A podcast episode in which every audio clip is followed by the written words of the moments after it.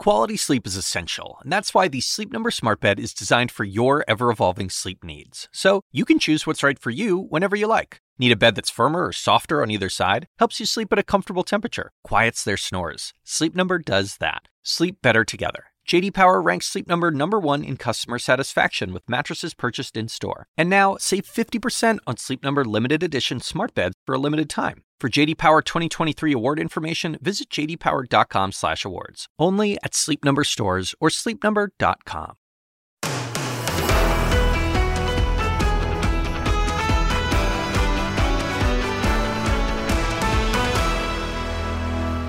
So I'm just going to leave it there. Want to be uh, prudent here. This is under review by the Department of Justice. I'm not going to go beyond what the president shared yesterday. I'm not going to go beyond uh, what the, my colleagues at the White House Counsel shared with all of you as well.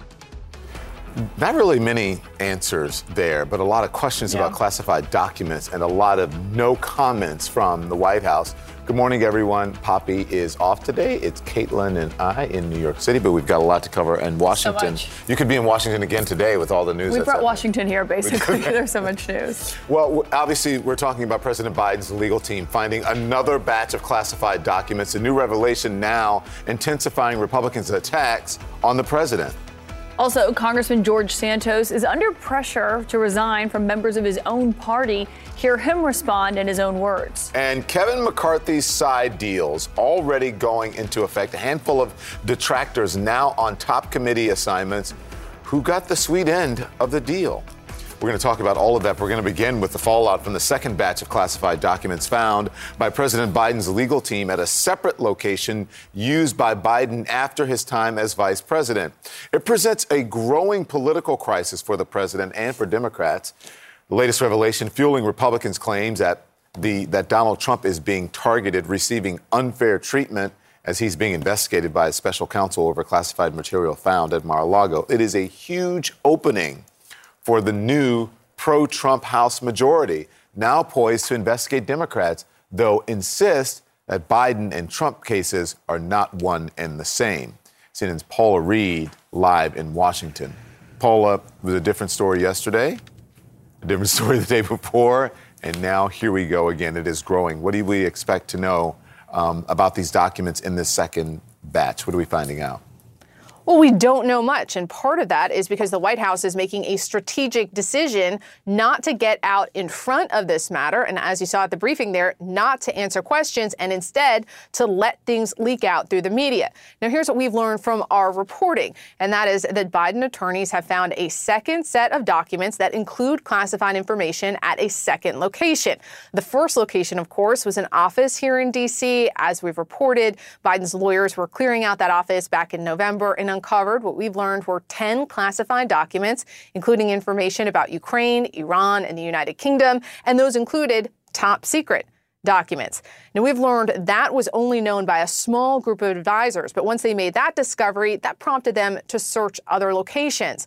But at this point, we have so many questions about this new batch. Uh, what is in them? How many were they? Were there? Uh, where were they located? And the biggest question right now is this it? The White House has been very careful not to say definitively that that first batch that was discovered was all there was. But also another big question right now, not for us, but for Attorney General Merrick Garland, whether or not to appoint a, a, special counsel to just take this on. But the fact that we now have documents in more than one location, that seems to strongly lean in favor of appointing a special counsel, but that's a decision for him, and who knows when we'll get that answer. And of course, as we said, the GOP is pouncing. Paula Reid, thank you very much. We appreciate that. And now this. I will not, guys. We're, guys, guys, we're gonna need a little bit of they said space here. They, the New York Republicans are calling you a disgrace. You will not resign. Why won't you resign? We're trying to get the elevator. Excuse us. Top committees. Wow. That is life on Capitol Hill for one of New York's newest congressmen, George Santos, who is under growing pressure from members of his own party, his home state, to resign this morning. The pressure is not just coming from Democrats, as we've noted, it's Republicans in Congress and his home district on Long Island who now say that they do believe he is not fit to serve.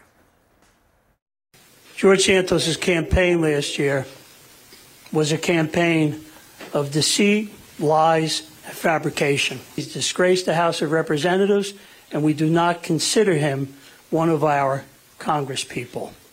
Today, on behalf of the Nassau County Republican Committee, I am calling for his immediate resignation. Those calls for his resignation come as we are now getting a look at his fabrications in black and white. This is a copy of the resume that Santos submitted to the Nassau County Republican Committee in 2020. It's been obtained by the New York Times. It says that he doubled revenue growth at Goldman Sachs, which did, did not happen. The company says it has no record of him actually working there. It actually says he graduated college with a nearly perfect GPA from Baruch. That also never happened. Same with the MBA that he claims he has. Also not real. So let's bring in CNN's Jessica Dean this morning. She is live on Capitol Hill, where you just saw George Santos facing those questions about whether or not he's going to resign. But the big question, of course, Jessica, is what congressional leaders are saying. What is Kevin McCarthy saying about whether or not he should step down from his new role?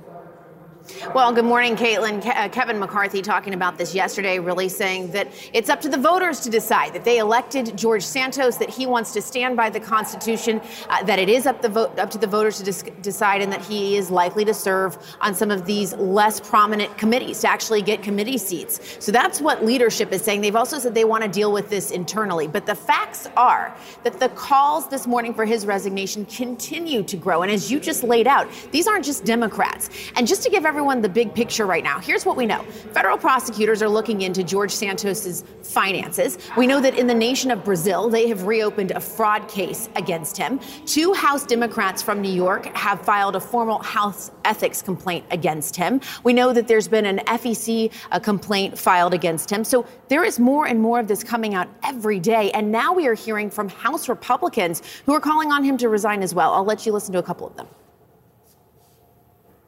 If you want to talk about election fraud, then we could look no further than New York's third congressional district right now. The fact that uh, he claimed that he was Jewish, uh, that he had family who uh, escaped the Holocaust, that's just not something that I can tolerate.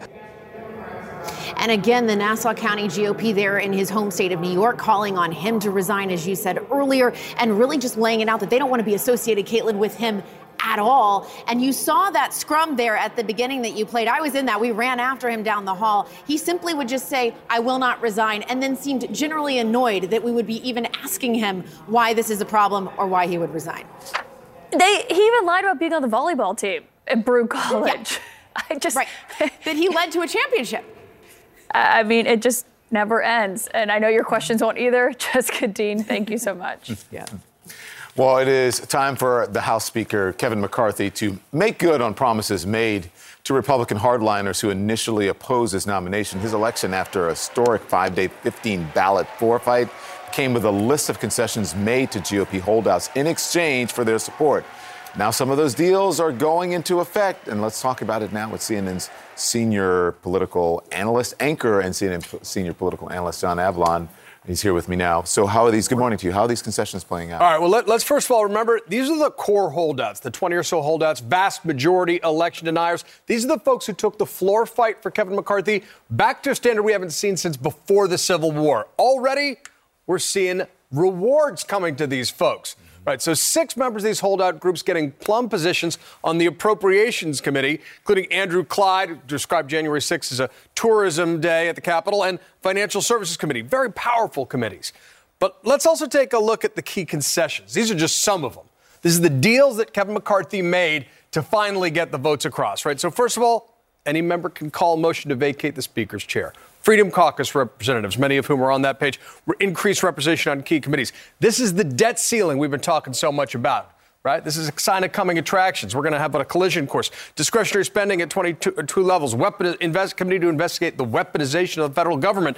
And of course, 72 hours to review bills before they come to the floor, which sounds common sense, but can gum up the works. I got to ask you about this. From a prominent Republican, um, I, I, got this note that says Representatives Clyde and Cloud were appointed mm-hmm. to the Appropriations Committee. These guys were rewarded for bad behavior during the Speaker's vote. This is a stunning uh, and, and part of a handshake deal between the holdouts. I won't use the word that they use. He said nuts and McCarthy. I would say nuts and McCarthy, yeah. which they will never admit to publicly. What do you think about that? Do you believe that's true? Well, here's the evidence that it's true. You're talking to a source in the Republican conference who's saying this is happening. It is already happening. We got to say, the committee assignments aren't even fully been doled out yet. But to see folks who put Kevin McCarthy and the country really through that kind of chaos get rewarded with appropriations, it's a very big deal. Um, what I also want to do, this is sort of a bonus, is look at where independent voters say what the Republicans in Congress should be focusing on. Remember, independent voters, they're the plurality in American politics. They're the folks who actually swung towards Democrats this cycle. So Republicans got to keep their wishes in mind. Interestingly, now 71% of independents say in this new CBS poll that they want Republicans in the House to work with Biden's and Dems to enact policies that everyone can agree on right? Come together. By the way, incidentally, they say the same thing about Democrats in the Senate. They say 67% say protecting Social Security. 65% of independents say support USA to Ukraine. Far from a done deal. 59% say reducing crime. Those are high numbers. Those are high numbers. Take a look, though. Border. Only 25% say investigating Hunter Biden. Only 20% say restricting abortion access. And only 10% of independent voters say Republicans in the House should focus on loyalty to Donald Trump. So there's a disconnect there that goes to the heart of their political problems. John Avlon, thank you very much. We appreciate it. Kaitlan? Yeah, turning to another story this morning. It has now been 12 days since she disappeared, and there is still no sign of the Massachusetts mother of three, Ana Walsh. As the search is intensifying for her, investigators are turning their focus to her husband's past. Court documents show that Brian Walsh was described as a sociopath and untrustworthy during a 2019 legal dispute over his father's estate. CNN's Jason Carroll is live in Massachusetts this morning for CNN This Morning. Jason, I know that they are basically going through essentially every part of his past with a fine tooth comb. He's pleaded guilty, not guilty, to a charge of mm-hmm. misleading investigators about his whereabouts around the time she disappeared. You know, what are they looking at right now, and where actually is he right now? Well, right now he is in custody, state custody, uh, where he will remain until we get more information about uh, how that investigation is proceeding. Uh, you were talking about those court documents. Uh, really, uh, after combing through a number of those court documents, Kaitlan, there were a number of red flags there that we saw uh, where basically Brian Walsh was accused back in 2019 of stealing money from his father and being prone to violence as investigators are now in the process of testing items that could be connected to the disappearance of Ana Walsh, a clearer picture is emerging of her husband Brian and his troubled financial past. Court documents show he was involved in a bitter legal battle over his father Thomas Walsh's estate. Friends as well as Walsh's nephew alleging in signed affidavits the elder Walsh and his son had been estranged for years after Brian Walsh absconded with almost $1 million from Dr. Thomas Walsh. Court records also say because of the alleged theft, it required Dr. Thomas Walsh to continue working past the age at which he had wished to retire, as a significant amount of his savings were stolen and never returned. And that's part of the reason why these court documents say Walsh's father cut his only son out of his will in the years before his death in 2018. Despite that, Walsh took steps to take control of his father's estate while saying in a sworn affidavit he and his father had been estranged several times over the years, but says they mended their relationship. Ultimately, Walsh's legal efforts were unsuccessful. A judge ruled against him. But those same documents revealed more information about Walsh's past, including that at some point he had checked himself into a mental health facility. His father's friends calling him a sociopath and court documents dated in 2019 saying Brian is not only a sociopath, but also a very angry and physically violent person. I want nothing to do with him. These allegations surfaced years before Walsh pleaded guilty to federal charges of selling fake Andy Warhol paintings, the victim of the fake sales saying Walsh was very convincing. He was very calculated, um, almost genius about how he went about things. That troubled past only increasing the scrutiny around the disappearance of his wife. A bloody knife found inside the family home, law enforcement sources telling CNN a hacksaw, and cloth materials with apparent bloodstains found at a nearby trash facility. The couple's friends say nothing seemed out of the ordinary during a New Year's Eve celebration, but now coming to terms with what could be the outcome they had feared. I keep praying that in all these trash facilities, that facility that she's not found there, and really so that you know we do have somewhere to go to to, to honor her and like and for her children to have somewhere to go to honor her. If someone did do something to Ana Walsh, in Massachusetts, the law does not necessarily require prosecutors to show a motive for a crime. Prosecutors like to be able to show a motive. Uh, again, I think it makes more sense to people if there is a motive, but as a matter of law, it's not required to prove a motive in most cases. And Kaitlan, obviously there is a great deal of concern for Ana Walsh's three children. Right now, they are in the custody of the Massachusetts Department of Children and Families. Meanwhile, the park where I'm standing right now, this will be the scene of a, of a candlelight vigil for Ana Walsh. That will be later this afternoon. Kaitlan? Yeah. We're thinking of her friends and family. Jason Carroll, thank you so much. It's just awful. It really is. Especially the kids involved. It's just, as you said, friends and family. I can't imagine what they're going through. I know, and it's three sons, ages two to six. They're so young. Uh, still ahead this morning, there may be a rough Wednesday for Wall Street. Two major firms are laying off employees. We'll tell you what it could mean for you, for Main Street. And we're going to speak with a New York Republican state senator, adding her voice to the chorus calling for George Santos to resign. New York Republicans called on Congressman George Santos to resign, and Santos responded saying he won't. But since it's Santos, that means he will. Maybe. More CNN this morning to come after the break.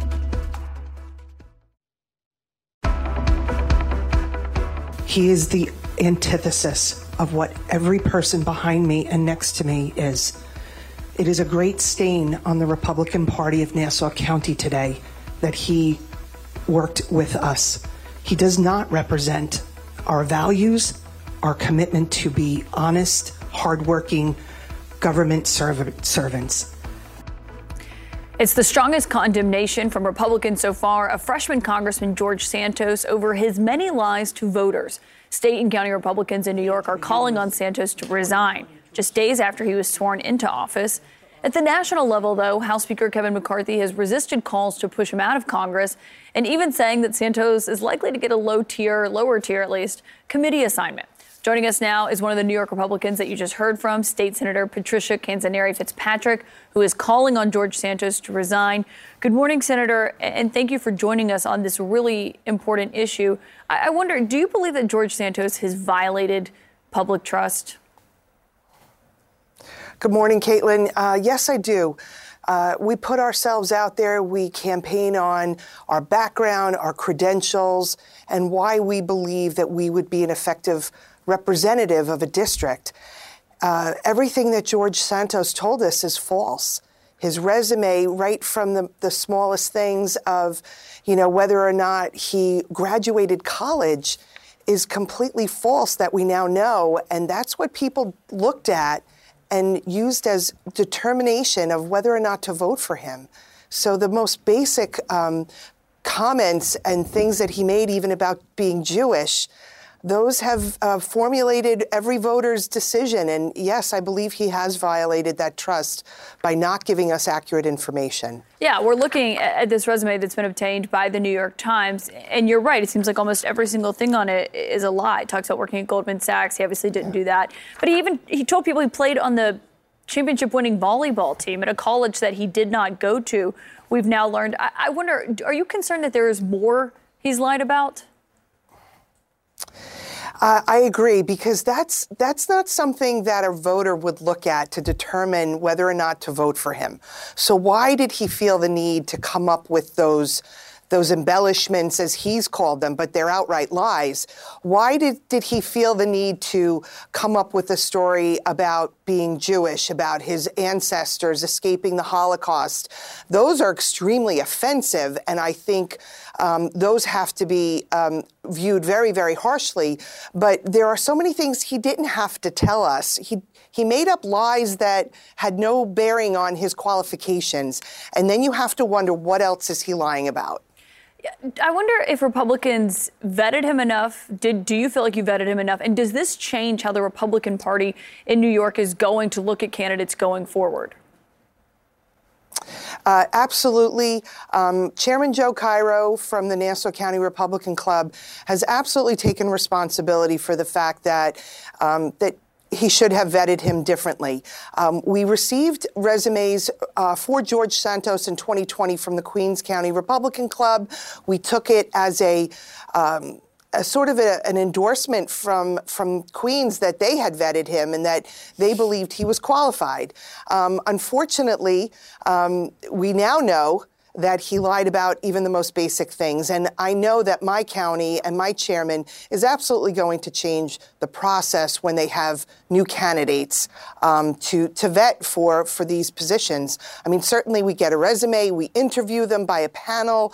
Um, you know, I was vetted. Um, by uh, you know interviewed by five six people before I ever was a candidate uh, for the Nassau GOP, and I, I, know that we will have to change that uh, procedure to make sure this never happens again, uh, because this is certainly very troubling.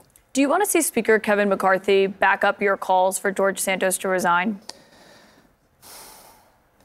I do. I think that uh, he has an obligation to make sure that the third congressional district is represented by an honest person and a person who, of his word. How will we ever trust anything that George Santos says going forward uh, based on, on what's gone on? And I think the congressional district deserves a better representative. One of the concerns that Republicans on Capitol Hill that I've spoken to have is that basically if they do say he should resign and he does resign, that then there's going to be a special election and it's a swing district and they're worried mm-hmm. Democrats could pick up that seat. Are there backup Republican candidates that you have in mind that could run if George Santos does resign? I, I don't think that that has been considered yet. The seat is not vacant. Um, if it does come to fruition that he's the seat is vacant, then then we'll look for qualified candidates. Um, but as of right now, I, I know there's been some names thrown around, but I, I don't believe that anybody is being considered uh, seriously at this point because the seat has has not been vacated yet. Yeah, well, if someone does, we will look at their resume. New York State Senator Patricia Canzoneri Fitzpatrick, thank you for joining us this morning on these really important uh, perspectives. Thank you, Kaitlan. I commend her for what she's doing, for standing up. It would be great if Kevin McCarthy had the backbone to do exactly what she's doing. And you know, one thing that he says is, well, the voters elected him to serve. But yeah, but they elected him based on a mountain based of lies. You know, based they didn't. It's not like they elected him knowing he had lied. We're looking at this resume, wondering, is there anything accurate on this resume? Is, it's, is anything real? A you fair don't question. Know. Yeah. All right. Also, this morning, House Republicans have proposed a bill. They actually passed a bill that would or they're proposing a bill that would abolish the IRS after calling on rescinding that funding that passed as part of that bill last fall for thousands of new IRS agents, what that would mean for you, the taxpayers ahead. And new this morning, the nurses' strike in New York is over. What we're learning about the deal that is bringing off the picket line uh, and back to hospitals, bringing them off the picket line and back to hospitals.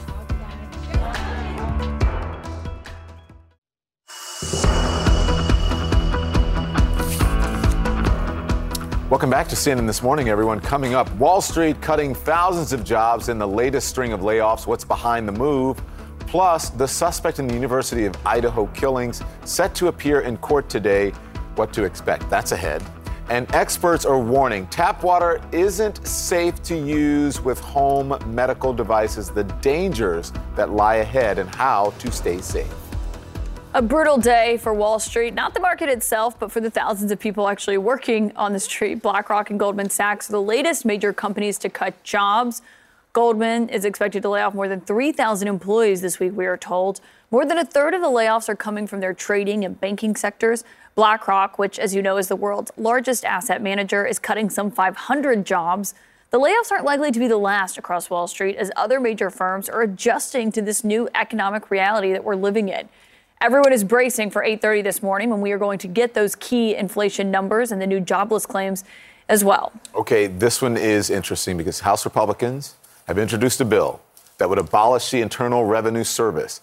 The legislation would replace the current tax code with a sales tax and eliminate all personal and corporate income taxes, the death tax, and the payroll tax. The bill is unlikely to pass, but it comes just two days after every Republican in the new majority voted to pass another bill targeting IRS funding. House Republicans claim that they are just trying to stop the IRS from snooping on hardworking Americans. This was Jake. I want you to listen to this. Uh, Jake Tapper's exchange with Republican Congressman Mike Johnson about that claim. The intent of hiring all these new agents would have the effect of going after hardworking families and small businesses. Why not just be honest about what the bill would actually do? It's, it's I am honest. I'm you said 87,000 IRS agents. That's not Jake, what it is. Jake, that is exactly what it is. That is the Treasury's own published report in 2021 that they said, as you noted, over a 10-year period, they wanted to add 86,800 and something employees, agents. and not agents, employees. Oh, Jake, Jake, you know what all those positions are going to be? Have you seen that analysis? So you're saying yeah. every one of the 86,000 plus is no, going to be an IRS agent? I'm not saying every one of them, but I'm saying a large percentage of those will be IRS employees who are deemed as agents to go after and do audits. CNN's chief business correspondent Christine Romans is here. Good morning to you. Morning. I, she's like sitting here going, I, "What is what? What?" The first act of the new House Republicans is to pass a bill based on a demonstrable falsehood. There is no army of 87,000 IRS agents coming after American families and small businesses. What this is, it's crucial new funding to get the IRS up to speed. There are 1.4 million backlog right now of last year's tax returns that still need to be done. If you tried to call the IRS last tax season, you didn't get through. They've hired about 5,000 new customer service agents. They need to hire IT people. They need to modernize uh, the IRS. There will be 50, 52,000 IRS agents. Uh, employees actually uh, uh, retiring over the next five years. They need to replace those. Some of this 87,000 will go to that. We're talking about people who answer phones. It also takes four or five years, you know, to train an IRS agent to do, be able to do high level uh, tax returns. And so far, the super rich are skating by. The IRS can't audit all of the super rich people who are underreporting their income to the tunes of hundreds of billions of dollars a year. In 2010, 21% of tax returns uh, for people who make $10 million or higher were audited. Now it's just 3.9%. I have like 50 thoughts on this, but one of those is the former president himself, who did not get audited, and the IRS said it was basically because right. they were understaffed. and the audit, as the last time we checked when we were talking to Stacey Plaskett on the show, the audit of Trump's taxes still was not done. But what you said there is so important because it is 87,000 employees. They're employees, not agents right. who are like this army. But when you call the IRS, they do not answer the phone. Yeah. And last year, only 13% of 173 million calls actually got through to somebody. And I needed to talk to the IRS last year, and it was maddening for me and for so many people. And think of all of the changes in the law during COVID the tax changes, tax breaks, tax rebates, all these things that have to be addressed by an IRS that, by the way, has some 70,000 uh, employees right now, down from, dramatically from its peak uh, of EVV like 10 years ago. So you've got fewer people, you've got creaky infrastructure, you need IT upgrades, and you've got House Republicans saying there's this army going to come after small business. No, it, it's about being able to audit the super rich and just get the jobs done.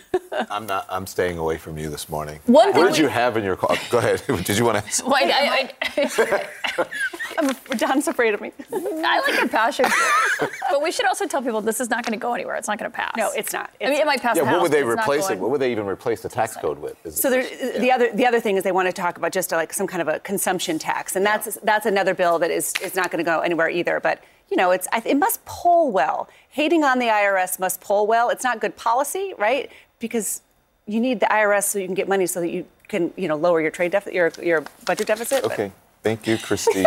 Don's scared of you right now. Thank you. All right, new this morning 7,000 nurses who were on strike in New York City are going to be back on the job because they have now reached a tentative deal with two of private hospitals. The strike was over staffing and pay, disrupted patient care over the past three days. The New York State Nurses Association says that the new deals they believe are a historic breakthrough after demanding adequate staffing for decades. The new rules, we are told, will take place effective immediately at both hospitals.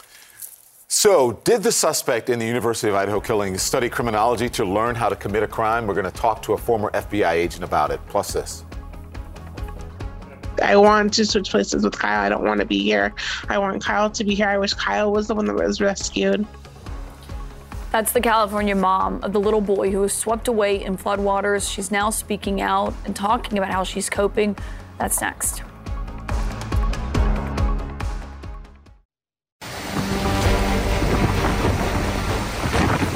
One of the deadliest disasters in the history of our state. That's what one California official is calling this historic series of storms that you have seen that have been lashing California for the last two weeks.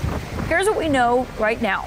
At least 18 people so far have died. About 4 million people are currently under flood watches as yet another atmospheric river, as it's known, is set to bring even more rain.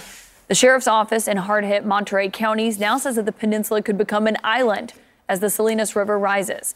The mother of the missing five year old Kyle Doan is speaking out after he was ripped from her arms amid the raging floodwaters. I want to switch places with Kyle. I don't want to be here.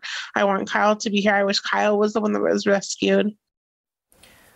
Authorities, including more than 100 National Guard members, are searching for him. Forecasters predict that four more atmospheric rivers are expected to hit California in just the next 10 days. Oh, just awful. We want to turn to Idaho now, where the suspect accused of killing four University of Idaho students is expected to appear in court this morning. Bryan Kohberger is charged with four counts of first degree murder and has yet to enter a plea. At today's hearing, attorneys will discuss how they plan to move forward. Kohberger remains in custody without bail. His attorney says his client should be presumed innocent until proven otherwise. So, joining us now to talk about this, criminologist and former FBI agent Brianna Fox. She also wrote the recent New York Times op ed titled, Was the Idaho murder suspect studying criminology to learn how to commit a crime? That is a very good question. Brianna, good morning to you. Thank you so much. So you say that there are thousands of criminologists in the United States, and I'm not aware of a single one who has ever been accused of committing a heinous crime like this. Does that answer the question about connections between the Idaho suspect's alleged actions and his schooling? Hi, thank you so much for having me. I understand why people would jump to conclusions and assume that the reason he was studying criminology to somehow improve his ability to commit these crimes and to essentially learn to become a better killer. That's the fact he did. But I don't believe that's the case. That's not what we do in studying criminology. It's not what we train students to do. And I think it's really just a coincidence. And I think a lot of this has to do with you know shows like CSI that, that make people see this and they go, oh well, that's why he was studying that. You know, you actually talk about how criminology is actually a reason that is it's led to many breakthroughs in the rates of crime and incarceration, the ways it's helped. But you can see why people draw those two connections. So you know, what is the way that you're you know pushing back on that, saying that that's actually not what the the thinking should be here?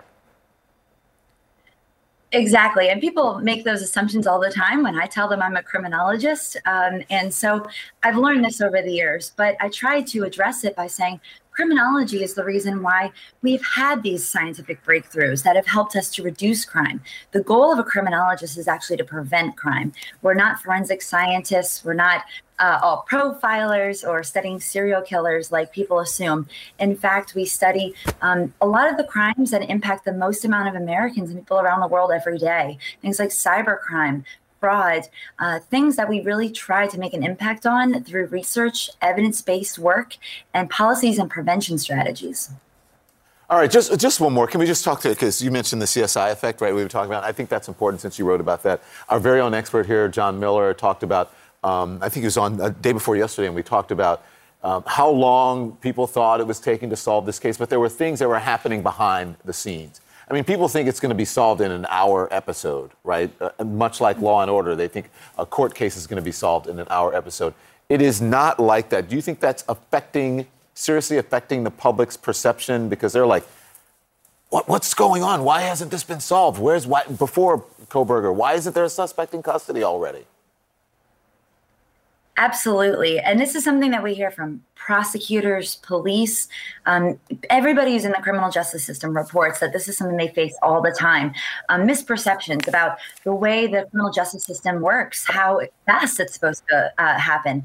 Um, and we see this sort of ble- bleeding over into criminology, where we are expected to uh, be, you know, studying or training our students to operate a certain way, and it's just not true. So I was writing this op-ed specifically to try to address those myths, so people could learn more about our field field and what we do and whether or not there's any association with studying criminology and committing crimes. Um, you know there's one case out of you know thousands of criminologists. It seems like a very tenuous uh, association at best. Yeah.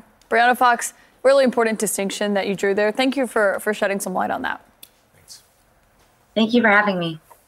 All right, there's a new study from the CDC this morning that says many people believe tap water can safely be used for medical devices, but this is wrong. And actually, they say it's dangerous. We'll tell you why. Plus, a system failure at the FAA causing more than 10,000 flight delays and over 1,300 cancellations. We now know what happened behind the scenes, and we'll tell you.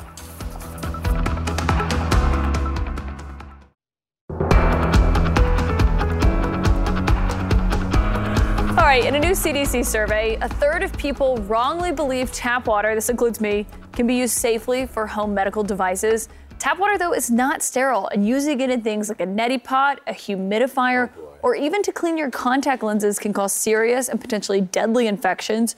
Joining us now on this news, what to do, how to stay safe, is CNN's medical correspondent, Dr. Tara Narula. I've done all of Good these, by the morning. way. Yeah, Don's like one, two, Three, guilty, bad, guilty, yeah. guilty. Oh no. Okay, but a humidifier, you cannot put tap water in that because everyone just uses the sink to. I? I am guilty of that as well, um, and I feel terrible for my children because now I've exposed them to something bad. But yes, we all think about tap water as being safe, and it is safe when it comes to drinking and cooking. It's essentially treated for that purpose. But what happens is it's not treated to get rid of all the microorganisms. It is not sterile, and so in the pipes, in wells, and plumbing systems, there can live microorganisms, what we call biofilm. Uh, and if you use it in your eyes or inhale it uh, through a humidifier or machines like a CPAP machine or vaporizers, or you put it up your nose with things like a neti pot, it can potentially increase your risk for serious infections. You may have heard of some cases of the brain-eating amoebas in people who use neti pots, Oh um, or amoebic infections of the eye. These are rare, uh, but that cause blindness. So we don't want to scare people, but it is important to really raise awareness around this. And, and as you mentioned in this survey that they did of about a thousand people in 2021, about one third thought incorrectly that tap water did not contain living organisms, and about 60% thought it was okay to use in a humidifier. Uh, I'm sorry, for nasal rinses with a neti pot. About 50% for contact lenses, and 40% for uh, CPAP machines. Even with filtered water, like there's a, I have a thing on my on my sink that has filtered, but still, it's still tapped. Someone asked me that yesterday. No, yeah, those filters are not uh, meant to essentially filter out things like parasites. There are filters you can buy that are have pores or holes smaller than one micron, and those would potentially be helpful. So I would imagine she has this sitting here for a reason. Yes, I do. So, so not to, to, to give you some information about what you can do. First of all, you can go to the store and you can buy sterile water, right, um, or distilled water. Now, distilled water is the most pure. It's going to have no inorganic, organic minerals or active organisms. Sterile water, you still have some minerals, but you're getting rid of any organisms. So either of those are good options. You can also boil water for about a minute or a couple of minutes and then let it cool, and that water would be sterile to use. Uh, and these are the devices we're talking about, or the things we're talking about, things like humidifiers. So many parents use these, so many people use these CPAP machines for sleep apnea, neti pots. Now, I've never used this, but a lot of people do and swear by them. And then contacts, which all of us wear. Um, you don't want to rinse your contacts with, again, tap water. So obviously, either the solution you can buy or one of these other options that we mentioned. So, food for thought this so morning. I stopped using, I went to the eye doctor and I'm using, we don't like to have red eyes on television. Yeah. So we use eye drops. I was using them every day and that, that's bad. So I started rinsing my eyes under the tap. oh my gosh. Every morning? Oh, yeah, what See, this story was It's for probably you. worse now. The CDC is going to be like, Don. Don, don't do that. Oh boy. All right, this is really good to know, Doctor. Yeah. Thank you so much Thank for, you, for doctor. that study. Thank you. Important. Appreciate it. President Biden now under scrutiny for his handling of classified documents as Republicans call for a special counsel to investigate. Also, after months of setbacks on the battlefield in Ukraine, Russia is getting a new military commander for the war. We're live in Ukraine. We'll tell you who it is just ahead. More CNN this morning to come after the break.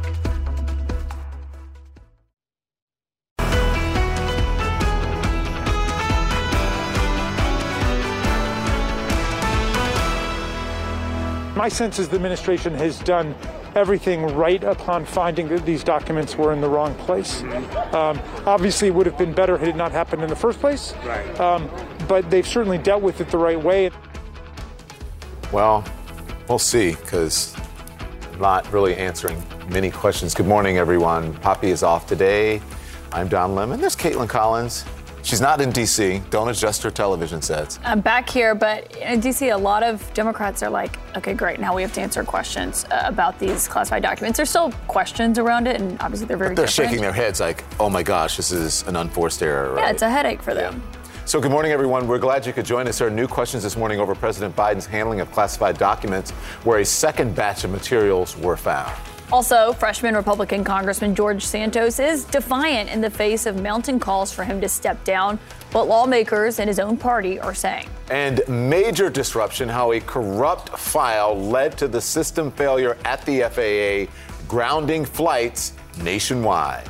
But we're going to start with the growing fallout that is facing the White House this morning after now a second batch of classified documents have been discovered in a separate location that is linked to President Biden, dating back to his time as vice president. This, of course, is after that initial discovery of classified materials in his former office at a Washington think tank. Republicans, of course, are using this. They have a new majority on Capitol Hill. Now they are calling for a special counsel to oversee this matter, similar to the one that is doing that for former President Trump and the documents he took from office. There are a lot of questions. So far, though, not a ton of answers.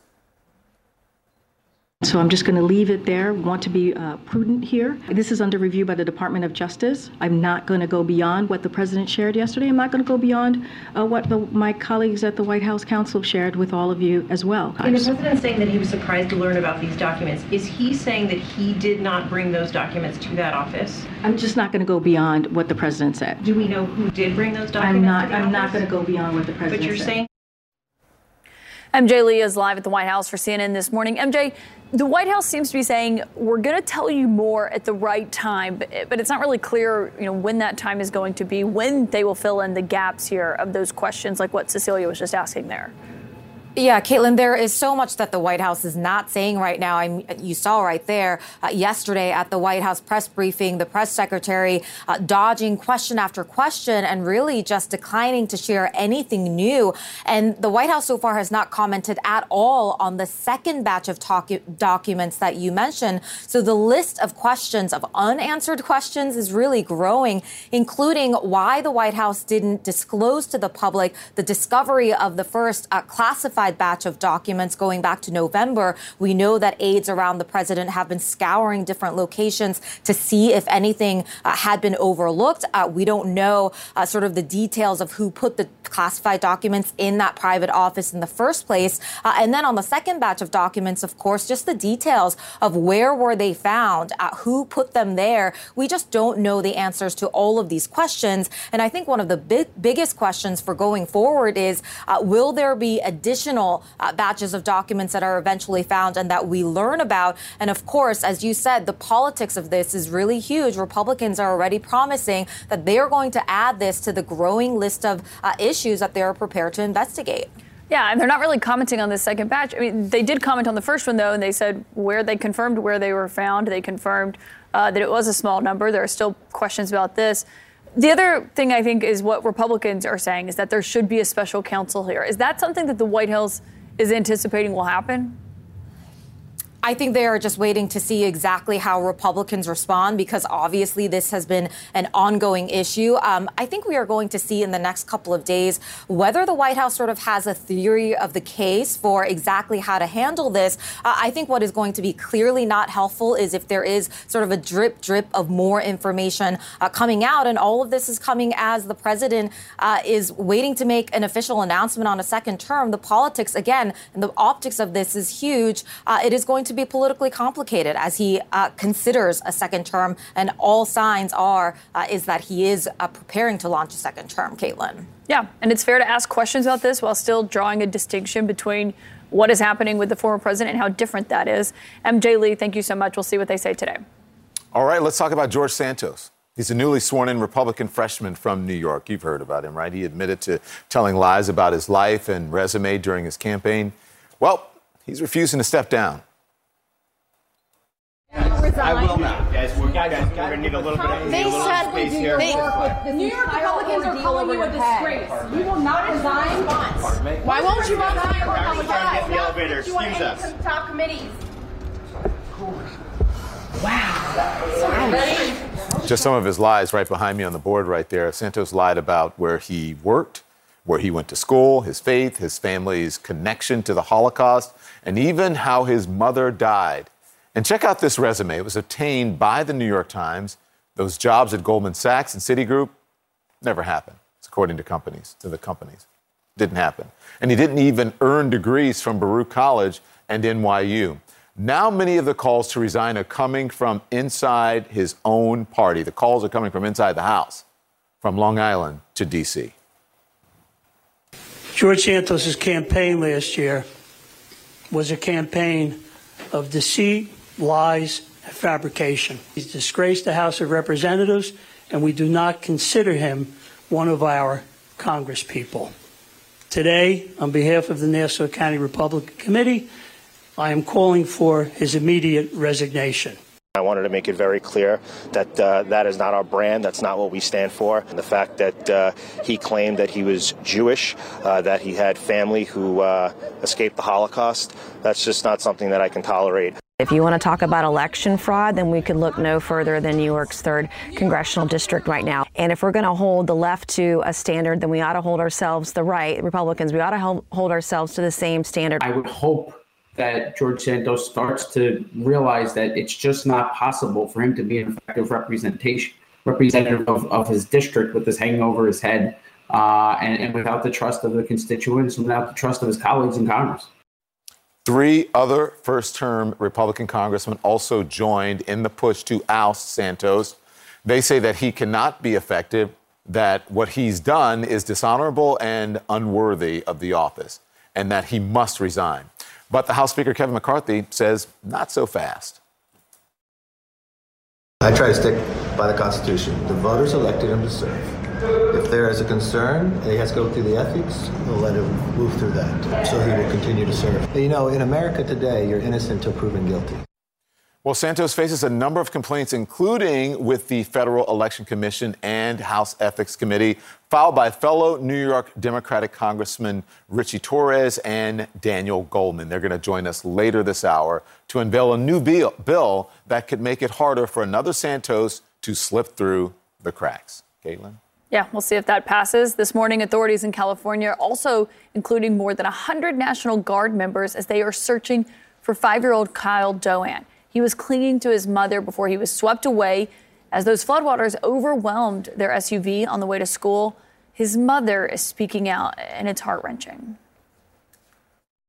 I want to switch places with Kyle. I don't want to be here. I want Kyle to be here. I wish Kyle was the one that was rescued. Camila Bernal is live for CNN this morning in California. Uh, we're also hearing from Kyle's father. I know the family is obviously struggling with this as they are having these search efforts underway. What are you hearing? Hey, Kaitlan, the father telling me that he's in shock that this is so difficult to process, but that they will search until they find Kyle. That search is incredibly difficult because they're looking in this creek. You can see and you can hear that the water is still flowing very rapidly. Just a few feet up the creek is that car. You can't see it because it is just so dark.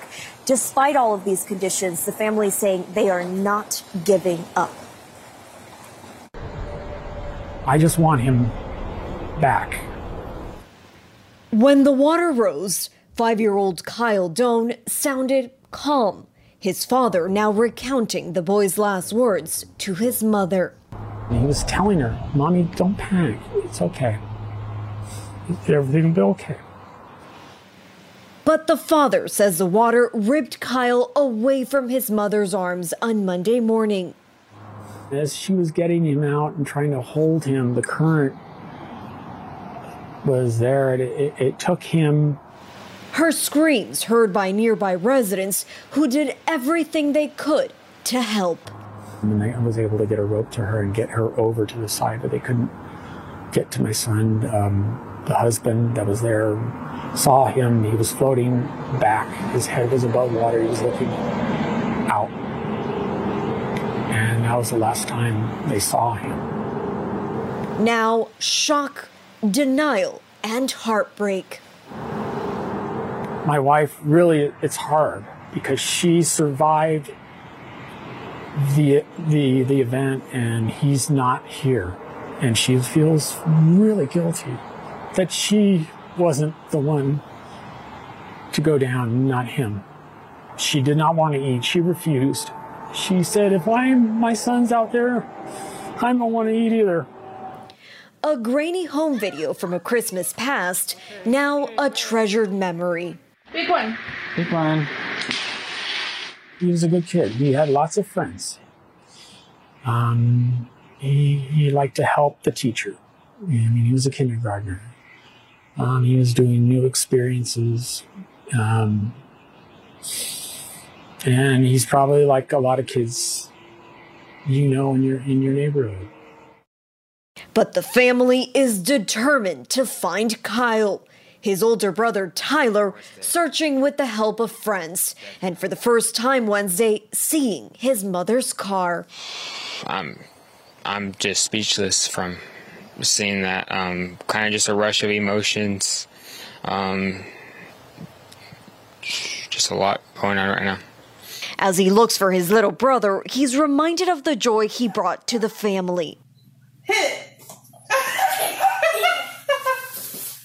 he wakes up the whole family every single morning. Um, most of us like to sleep in, um, try to at least, and he's the one who gets us out of our bed every single day. And an entire community searching, hoping, praying. You want to find him, you want him found, but you don't want to be the one to find him. And yeah, you just, it's scary. It's scary. But we just want him found. It's that help and support that the Doan family says is giving them strength. It's been tough. Um, they've been very good. A lot of giving. Um, a lot of support. A lot of friends. Trying to balance hope of Kyle's smiling face against the grim reality. It's going to be hard. Um, at some point, it's going to be really hard. And the father telling me that he understands this may be a recovery operation. Nonetheless, that search, Kaitlan, resumes when the sun comes up. Yeah, we're keeping them in mind. Camila Bernal, thank you. And now to the war in Ukraine, a military reshuffle once again in Russia. President Vladimir Putin has replaced his military commander in Ukraine for the fourth time in less than a year. His chief of staff, General Valery uh, Gerasimov, and uh, is now head of this invasion. He replaces Sergei Surovikin, who has been in charge since October. So let's go to CNN's Ben Wedeman live for us uh, in Ukraine this morning. Ben, good morning to you. Thank you so much. What does this tell us about the progression of this war, Russia's war on Ukraine? Well, it tells us, Don, that there may be an attempt to reshuffle the decks on the Titanic of the Russian military. Gerasimov, General Gerasimov, was actually in charge of the military operation in Ukraine at the beginning of the war, and that was plagued by all sorts of problems of supplies, logistics, ammunition, everything. And so it's so somewhat puzzling uh, that he would be brought back to that position of responsibility at a time when the Ukrainians, over the last few months, have made dramatic gains. Of course, there's this battle ongoing in Soledar, uh, but it, even if the Russians are victorious there, it's a modest victory in the grand scheme of things. That's a very small town, but clearly they are desperate, the Russian leadership, to find somebody who can put the war back on course because at the moment it's well off it. Don? All right. Ben Wedeman, thank you very much. One single corrupt file. That is the FAA's system failure that led to a ground stoppage, a remarkable one, at U.S. airports yesterday. It has been traced to a corrupt file. The FAA says the disrupt- disruption resulted from a reboot of a pilot safety alert program. It took longer than expected, led to more than 10,000 delays and 1,300 cancellations. CNN's aviation correspondent Pete Muntean is live at Reagan National Airport, where he was yesterday. Pete, it's kind of remarkable that it was they were essentially trying to reboot a system and it took longer than they thought and that's what happened to the pure chaos that we saw yesterday morning So true, Kaitlan. You know, we're getting a much clearer picture now into exactly what went wrong behind the scenes. The FAA now says it was a damaged database file that led to the meltdown of its notices to air mission system, its NOTAMs system, which gives critical safety alerts to pilots. They must read them before they take off. That damaged file not only caused the main system to melt down, but also the backup system to melt down, according to sources. Now, Multiple government sources tell us that this was initially a problem known to the FAA on Tuesday afternoon, but the FAA tried to reset that system on Wednesday morning when it thought it would have the least impact on air travel that ultimately failed, causing that nationwide ground stop. Now, more on this file. Multiple sources tell us that that file was not put in by any one particular person. At least they don't know that just yet. They also do not know if it was any one particular action that caused that file to be corrupted. There's some big questions here for Transportation Secretary Pete Buttigieg. The FAA falls under his portfolio at the Department of Transportation. He's been very critical of airlines when they have had their own meltdowns. And I want you to listen to him now. He says the FAA and the Department of Transportation really owns this problem and is investigating what exactly started all of this to fail. These kinds of disruptions should not happen. And my primary interest, now that we've gotten through the immediate disruptions of the morning, is understanding exactly how this was possible and exactly what steps are needed to make sure that it doesn't happen again. The very good news here, Kaitlan, is we were over the hump of yesterday. The numbers today pale in comparison. 540 delays so far. Compare that to the 10,000 we saw yesterday. Only 66 flights have been canceled in the U.S., according to FlightAware. Yeah, some grateful flyers today. Big questions for the FAA, though. Pete Muntean, thanks so much for that update. A glitch. I think if your flight got canceled, you're like, really? I would be so mad. I'm, and I know people are ticked, but a glitch. I know, wow. I know, but those those programs are so important. As we were talking, you know, we heard from all those people yesterday talking about how that is critical to. It is, but they need to update the they need to update the systems. Yeah. yeah. All right. Also today, House Democrats have moved to introduce a George Santos bill not the one that he wants named after him. It would make candidates lying on their resume make it a crime. Two New York lawmakers who are behind this are going to join us next. Plus, disturbing new details about the husband of a missing mother in Massachusetts, why Brian Walsh was described as a sociopath in a 2019 family legal dispute. More CNN this morning to come after the break.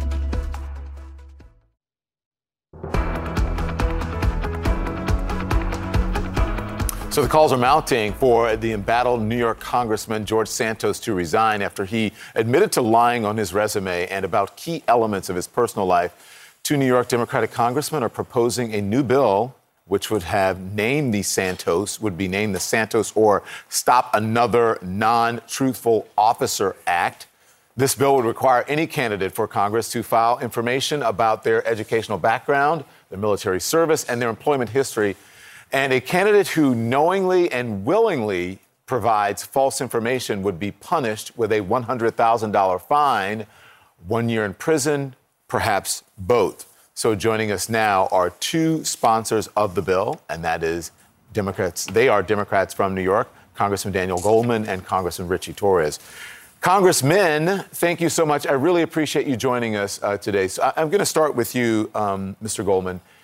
Explain the Santos Act and why you think it is needed.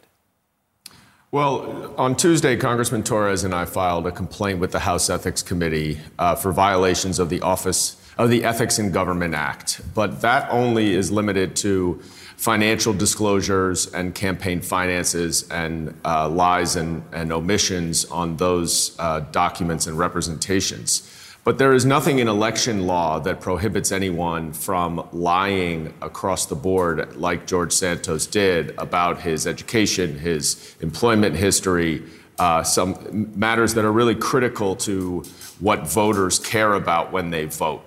And so this act is we are introducing to make lies about those essential biographical facts, uh, crimes uh, under election law. So the question is, though, to what end, Representative Torres? Because in a Republican majority House, what are the odds that this bill will actually pass? It's believed that it's dead on arrival.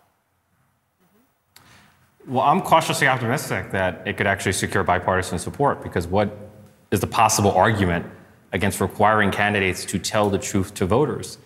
You know, when CNN confronted Kevin McCarthy, uh, he said that the voters chose George Santos. But left unmentioned is the fact that George Santos defrauded the voters. He, he won his election under fundamentally fraudulent pretenses. And I find it scandalous that a candidate could flagrantly lie to the voters with impunity. And so that's why we're introducing the Santos Act, which would require candidates to disclose in writing, under oath, under the penalty of perjury, their employment, educational, and military history, so that candidates who do lie to voters can finally be held accountable. Voters should have the ability to c- compare what a ca- candidate has said under oath versus what a candidate claims on the campaign trail. Do you think you have enough Republicans that'll sign on to help this pass? I'm cautiously optimistic and notice that Republicans, particularly in Long Island, are coming out in opposition to George Santos. Now, I will admit, Republican leadership here in the House has been conspicuously silent about the fraudulence of George Santos. Uh, I find it notable that Elise Stefanik, who is the chair of the GOP conference, not only enthusiastically endorsed, but fundraised for George Santos in the tune of $100,000. But ever since the scandal broke out, she's been nowhere to be found with respect to George Santos. Yeah.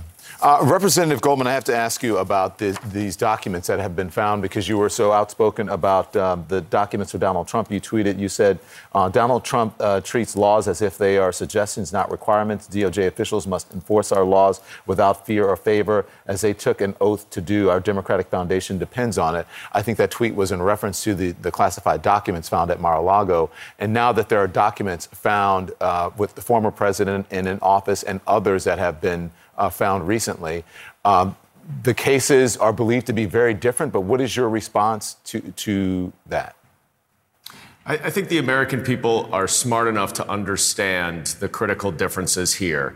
You have, in one situation, President Biden's lawyers who found classified information as they were cleaning out his office, and they immediately self reported and notified the Department of Justice, turned over the documents to make sure that they were returned and secured and any damage control was done. On the other hand, you have a former president who intentionally, knowingly tried to conceal and withhold turning over classified information, so much so that he defied a subpoena for those documents, which required the Department of Justice to execute a search warrant. These things are not like each other. And the American people are smart enough to understand when someone finds something and immediately turns it over, and when someone, regardless of the circumstances of how these documents ended up at Mar a Lago, certainly came to understand that he was in possession of them and did everything that he could to prevent the Department of Justice from receiving those documents. This is quite simple, and it's a blatant false equivalency that the Republican Party is trying to put over on the American people. But, Congressman, you're not concerned that there were classified documents that the current president had in his possession, or at least at his office? Of course, I'm concerned. I think the president is concerned. That is obviously, um, you know, unintentional and, and outside of the requirements of our intelligence laws. Classified information must remain in secured compartments, and this was not. And I'm sure that the Department of Justice, working in cooperation with the president's lawyers, are trying to figure out how that happened and whether any sources and methods have been compromised in any way, as you would do in a situation like this. But cooperation is coming from the Biden administration and the president's lawyers. And there was zero cooperation from Donald Trump, who tried to uh, do everything possible not to cooperate. Okay, just one r- quick question before I let you go. So then, are, would you be okay with a special counsel being assigned to the Biden documents? I defer to uh, Attorney General Garland. I don't know the facts here. A special counsel would only be warranted if there were actually a criminal investigation as opposed to a counterintelligence investigation to determine uh, exactly what happened and what consequences there are to national security of this country. If that morphs into a criminal investigation related to the president, and by the way, it's unclear and, and unlikely that President Biden even had any idea about this, since I'm sure he didn't pack his own boxes. But if the Attorney General believes that there's, that's warranted, then yes, a special counsel should be appointed. Yeah, we don't know about that, but it is interesting uh, uh, why attorneys would be finding these documents, or attorneys, why are attorneys packing and unpacking boxes um, for the president or the former vice president. Thank you, Congressman. We appreciate both of you joining us this morning.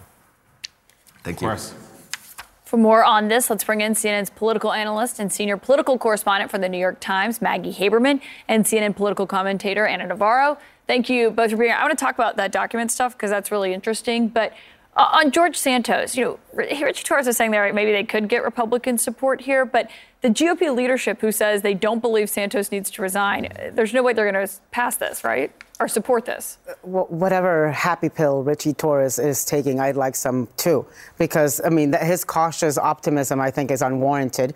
As we know, uh, there are now members of the Rules Committee who are never going to go along with this. And Rules Committee touches every piece of legislation.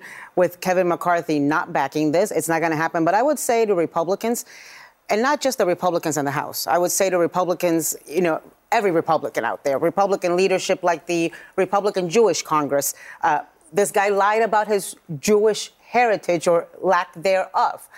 Uh, you know, these people, like we saw yesterday, the Nassau County Republican Party, they're the ones that need to speak up. The Republican Party of New York State, they need to speak up. Republican organizations, they need to speak up because only if there is Republican, if, if there's Republican support around the country, and from donors and from voters and organizations will it be a difference and it is an embarrassment it's an embarrassment to republicans it's an embarrassment to the institution of congress it's an embarrassment to america it's an embarrassment to Brazil, too. They are starting to speak up. I mean, Kaitlan interviewed someone from the New York State Republican Party, a state senator, who yeah. is speaking up this morning. But listen, they need to pass resolutions. We've seen resolutions passed against Liz Cheney for telling the truth by her state Republican Party. Remember? Yeah. Well, it'd be nice if Republican parties uh, and Republican organizations passed resolutions against somebody for telling lies, the same way they passed resolutions against uh, Liz Cheney for telling the truth. Are you surprised, Maggie, by how Republicans, uh, Republicans in New York are handling it very differently than Republicans in Washington? Republicans in New York uh, and Republicans in Washington actually have the same problem, which is that everybody wants to know what they knew and when. This is not somebody who is running for the first time in 2022. He ran in 2020, so it is going to raise questions about what did the Nassau GOP know? What did the New York State GOP know? What were national Republicans in Congress and the Congressional Committee aware of? And so I, I am not surprised that you're seeing the Nassau GOP and some members of the NYGOP starting to speak out because people are starting to wonder what were they aware of when it took place? And I think they're concerned about the reputation. Nassau GOP in particular is a very strong county committee. And so that's what they're looking at. Kevin McCarthy's interest is to stay in power, as we have seen, you know, over the course of all this drama in the last week. So he is not going to say anything or doesn't see it as in his interest. But to, to Ana's point, um, it should matter whether you are being honest with voters, and it's not like this issue is going to go away. So we are going to. It's up to the voters. Well, and and that's lovely. And if that's it, in in that case, uh, he is going to have a problem either if there's a special election and Santos decides for some reason not to stick it out, or when there, this seat comes up again in two years. I don't think Democrats are going to approach this race the same way. So he is saying it's up to voters. I don't know that that's going to be sustainable. And the Kevin McCarthy aspect is is is crucial, right? Santos was a staunch backer of Kevin McCarthy and voted for him each of the 15 times that he was up for a vote. And, and, Kevin McCarthy needed every single vote. So he's now in a position where he owes this pathological liar to, that helped him become Speaker. Yeah. So, uh, look, can we turn now to the documents? And the reason I was questioning um, Dan Goldman so much because he was part of right, right um, impeachment, Donald Trump's impeachment, right, and also as an attorney, prosecutor, what have you. So, what did you make of his answer the difference between Biden. There is a difference, but still, these are documents that are classified in the possession or in a place where they shouldn't be. Look, I don't think it's good for President Biden, and I think it's very good for Donald Trump. Because Donald Trump is going to be able to argue all of these technicalities, like you were just asking Congressman Goldman, they're, they're in the weeds, right? right? It's right. legalese, it's, it's semantics, it's this or that investigation, special. But here's what I think is a, a, point that Donald Trump is going to make and his people are going to make. If Joe Biden, who's been in uh, elected office, who's been in the Senate and vice president practically his entire adult life, uh, somehow ended up with classified documents in his possession in his private offices, then what do you expect of Donald Trump, who, you know, was a businessman? Uh, and and if Donald, if Joe Biden didn't pack his own boxes, you think Donald Trump packed his own boxes. So I think I think there are going to be are they false equivalences? Yes, but they're going to be made, and I think they're going to have some effect. Yeah, and the White House is not saying a lot on this. They basically didn't answer any question in detail yesterday. When you talk to White House officials privately, they say there is a reason behind that. They believe that they will be borne out in this and that they will not, it will come out that it is very different, as you were noting. But Trump's attorneys and his legal team in his orbit seems to think what you're saying there, that this is actually going to help them, whether it's muddying the waters or showing that it, it's easier than you think to take classified documents with you. It's very possible, Kaitlan. Look, I mean, I, I, think that number one, we know this is Donald Trump's playbook, which is to muddy the waters, right. and so it's not really surprising that that's what's taking place. Um, I, Donald Trump and his folks also tend to think in terms of short-term increments. Uh, I, I do think that they are correct that this raises a political issue for the DOJ. I don't know that it raises any other issue. I've heard the same thing you have that that uh, Biden officials believe that this is going to ultimately play in their favor. But to your point, there's so much we don't know. And they have made the decision that not saying more about it up front is, is the right way to handle it. We'll see. But there are, as Don noted, a ton of questions that we just don't know the answer to it is a false equivalence based on what we know so far to say this is the same as Trump, but I'm not sure that most uh, of the public is paying attention to such fine details. Mm-hmm. Is it odd? We were speaking to um, an expert here who said lawyers discovered it? Why are lawyers yeah. unpacking boxes? Is that raise a red flag, or isn't that interesting to anyone? Yeah, I don't. I don't. It goes to your lawyers like. It go, I don't. Not my, my classified move? documents are not being looked through by my lawyers. Um, I, I don't know what that was a joke for those who are wondering. Um, I, I don't. I don't know what exactly the circumstance was right. here. I guess it is certainly possible that somebody was packing up something or going through something and they stumbled on this.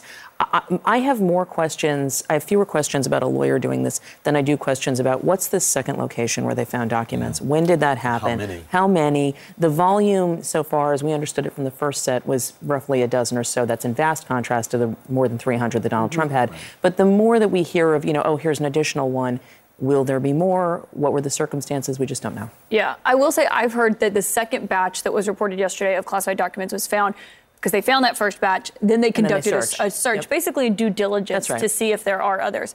Trump also had his hired attorneys to conduct a search, but that was because the DOJ was like knocking down his door right, and was right. like, "We don't think you turned over all of the documents that you still have in your." And, and they resisted them from and, different. And he resisted doing a search. I mean, initially they resisted doing an additional search. There was a there was a, a, discussion about doing that among some of his lawyers, and then other lawyers prevailed and said, "No, no, no, don't do that." And, so yes, it would different. make sense to have lawyers discover it. You know, that second batch, because if you know you found mm-hmm. the first batch, then you right. send a bunch of lawyers into every nook and crevice uh, that, that you've no, been I'm talking about the first search. batch. They said the first batch was found by lawyers or that were packing and unpacking. And, my, and, the question is, I think it's a very good one. Lawyers packing and unpacking is just. Well, I don't think they're unpacking and packing the same things like we have, right? Okay. I mean, these are not yeah. old Valentine's cards. I know, but usually it's movers and staff who pack up things. So I don't know. Maybe. Uh, a lot of questions. Yeah. A lot of questions. Yeah. Thank, Thank you both. both. Appreciate it. All right, we have disturbing new discoveries this morning about the husband of that missing Massachusetts mom. His father's friend called him a sociopath in old court documents. We've unearthed them. We'll tell you about them next.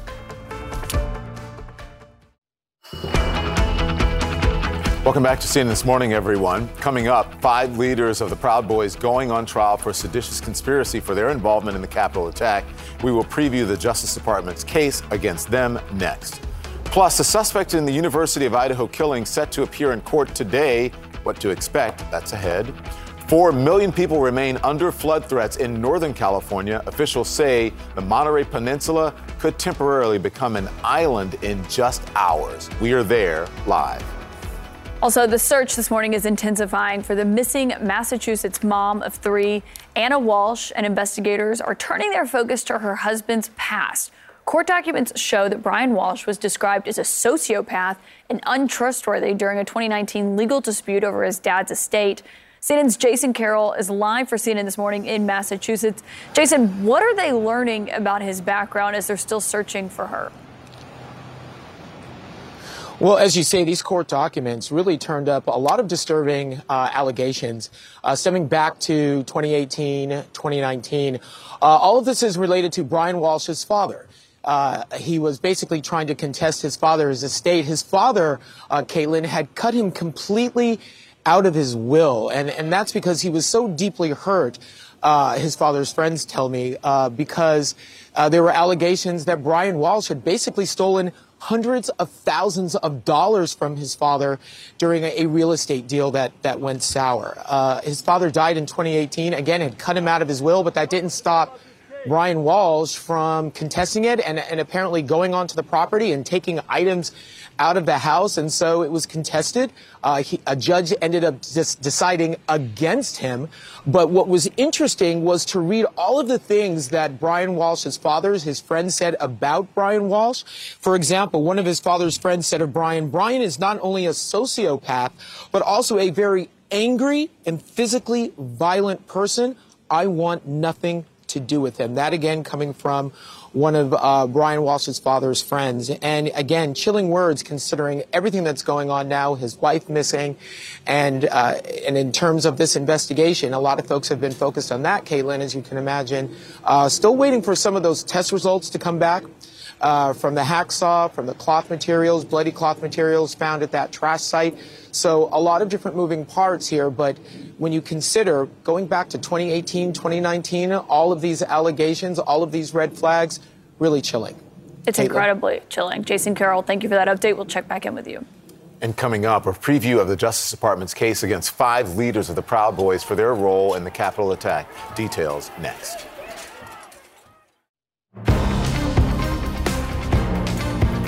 So later today in federal court, the Justice Department is expected once again to pursue the rarely used charge of seditious conspiracy against key figures involved with the January 6th riot. Prosecution of five leaders of a group known as the Proud Boys well, comes less than two months after the Justice Department secured convictions on that same charge against two members of another group, the Oath Keepers, including its leader. Three others were convicted on other felony charges. CNN Sara Sidner has more on just how, or just who, I should say, the Proud Boys are, including some of her own encounters with those now facing prosecution. Dominic Pezzola stands out in the crowd of thousands on January 6, 2021, because he was the first to break into the United States Capitol, smashing a window and letting a mob flow in, prosecutors allege. Pezzola and four other Proud Boys are on trial accused of seditious conspiracy and up to 10 charges linked to them allegedly trying to stop the peaceful transfer of presidential power. Proud Boy Joseph Biggs, shown here outside the Capitol, prosecutors say helped lead the group to create chaos that day, having tweeted when the presidential election was called for Joe Biden over Donald Trump, this is war. And after he and other members got into the Capitol, prosecutors say he filmed himself saying, So we just stormed the effing Capitol, took the effing place back. That was so much fun. When we tried to speak to Biggs at his home in Florida after he was initially charged with conspiracy in the case, he was less bold. Are you an insurrectionist? Ethan Nordean was president of his local Proud Boys chapter in Washington state, shown here, facing off with a police officer outside the Capitol. He now claims the Proud Boys were disorganized and that he only came to D.C. simply to stage a concert at an Airbnb that day. Also charged, Zachary Rehl, another president of a local Proud Boys chapter in Philadelphia. Proud Boys! And the most well known of the Proud Boys, former national chairman Enrique Tarrio. Prosecutors say he helped plan the whole thing from late December on, even creating a new Proud Boy group just for January 6th called the Ministry of Self Defense. But since then, Did you help plan the Capitol attack on January 6th? Were you involved with the Proud Boys in planning what happened? Absolutely not. Tarrio is the only Proud Boy charged in the case who was not physically in Washington, D.C. on January 6th. But during and after the breach, prosecutors say Tarrio made clear what the aim was in his social media messages, which I read to him for his response in February. Proud of my boys and my country. Don't leave. Yes. The day after the siege, you posted, I'm with you, we're all with you, you make this country great, never stop fighting. That sure sounds like you were condoning everything that happened that day. I'm not going to tell you that I condone the violence that happened. But this was So the after, this was long after the breach. I don't think that people should stop fighting. I was in support of the, the reason why people breached the Capitol, yes. Sara Sidner, CNN. I think Sarah. She's always been on top of that Yeah. story. All right, California this morning is bracing for another round of storms. The Monterey Peninsula might soon not be a peninsula, might become an island, according to local officials. We're going to take you there live with these remarkable scenes next. And more questions as a second set of secret documents from President Biden's time as vice president are found by his legal team. We'll discuss with former Attorney General under George W. Bush, Alberto Gonzales, straight ahead. More CNN this morning to come after the break.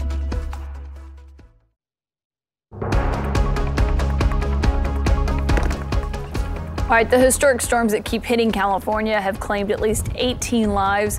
The threat's not over yet, though. At least 4 million people remain under flood, th- flood threats as heavy rain has been triggering mudslides.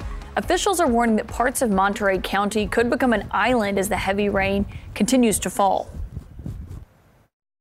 If anybody was here in 1995, you know that during a uh, large flooding event, the marina or the Monterey Peninsula became an island, and, and it, people were either stuck on one side or the other. Um, and we anticipate that we're going to go into a similar situation, but not as bad. But we're going to some of the roadways are going to be closed, and you could be stuck on one side or the other. Veronica Miracle is live in Monterey, in Monterey, California for CNN this morning. We're hearing those stark warnings from officials there. What are you seeing actually on the ground? Uh, Kaitlan, sorry, just want to give you a heads up. Our light just turned off here, and as you can see, it is very dark at this moment, but we could see the Salinas River behind us, and it is at this moment uh, relatively low. However, officials are saying around noon today that it could uh, flood this area. We're standing right next to the 156 highway. It is a major thoroughfare that allows people to come into the county and into Monterey, and they're saying that this potentially could flood and people could be stuck on either side. Officials are warning people this could last through tomorrow. Kaitlan? Yeah, that's a big concern, of course. Uh, the cleanup there, what that looks like, how these officials are handling this. Veronica Miracle will stick with you. We'll come back with you as the sun is coming up and we can see just uh, what's behind you. Now we're at the top of the 8 a.m. hour, so we're going to reset the news. Good morning. The White House refusing to answer key questions about the classified documents found at the president's private office. And now another batch has been discovered. The former Attorney General, Alberto Gonzales, will join us live. The Republican freshman and notorious liar, George Santos, is refusing to step down despite growing calls from inside his own party. Now we are seeing the resume that he used for his web of lies, and it only continues from there. New evidence, chilling discoveries, but no sign of the mother who has been missing for 12 days. And as her husband sits in a jail cell, a friend of the woman is speaking out about what happened before her disappearance. She will join us live. In Ukraine, President Putin is once again reshuffling his military leaders, putting a new commander in charge as Russia is struggling nearly a year into its invasion of Ukraine. And as students return to class, the suspect accused of murdering four college students is set to appear in court as investigators reveal new discoveries. CNN This Morning starts right now.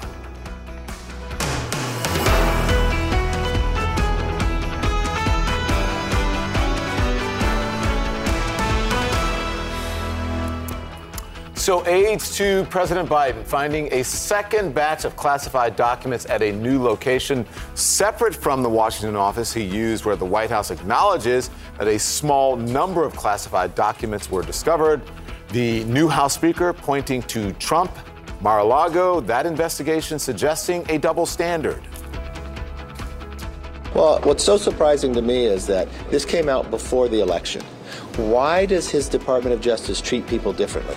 Every time we find something that comes out before the election, why did they treat President Trump totally different as DOJ? Why did they raid?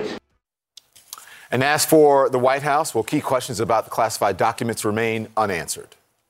So I'm just going to leave it there. Want to be uh, prudent here. This is under review by the Department of Justice. I'm not going to go beyond what the president shared yesterday. I'm not going to go beyond uh, what the, my colleagues at the White House Counsel shared with all of you as well. And the president saying that he was surprised to learn about these documents. Is he saying that he did not bring those documents to that office? I'm just not going to go beyond what the president said. Do we know who did bring those documents? I'm not. I'm not going to go beyond what the president. But you're said. saying. So, one white, one House Democrat, I should say, says politics shouldn't be the issue with something this serious. classified documents belong in classified settings. And if we're having consistent problems across parties with exiting government officials not putting those classified documents where they belong, then I think that's something that we should take up. Oversight isn't about partisanship. It's CNN's Paula Reid live for us in Washington this morning. Good morning to you, Paula. What exactly do we know about the documents in this second batch? So we don't know much, Don, beyond the headline, which is that Biden's attorneys have uncovered a second batch of government documents that include classified information. The first batch, of course, was found back in early November in an office that his attorneys were clearing out. We learned that that included 10 classified documents, including information about Iran, the United Kingdom, and Ukraine, and even included top secret information.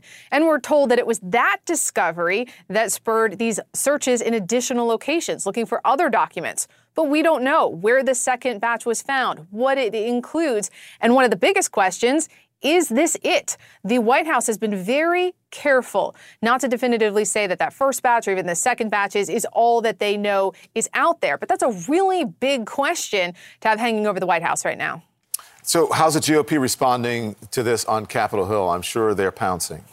Of course, they're pouncing and they are criticizing the president. House Oversight wants briefings from National Archives. A short time ago, there you played the clip of Speaker McCarthy raising questions about a double standard. He asked why this wasn't disclosed. Look, the Speaker knows full well it's the Justice Department's standard operating procedure. They don't comment on ongoing investigations, and they are especially careful around elections. He also described what happened at Mar a Lago as a quote raid. That is something that even a Trump appointed federal judge has said, look, that's not accurate. This was a duly executed search warrant at Mar-a-Lago, and the former president talked about it, which is part of why that is public. But the big question now is for Attorney General Merrick Garland, whether he wants to appoint a special counsel. And now that we have documents found in a second location, Don, that really strongly suggests that he may be left with no choice. But politically, look, if voters feel like they're not getting all the information and they keep uncovering new classified documents in, in other settings, that can become a big political liability. That's something we, of course, saw in the Clinton email investigation. All right, Paula Reid, thank you so much. Appreciate that.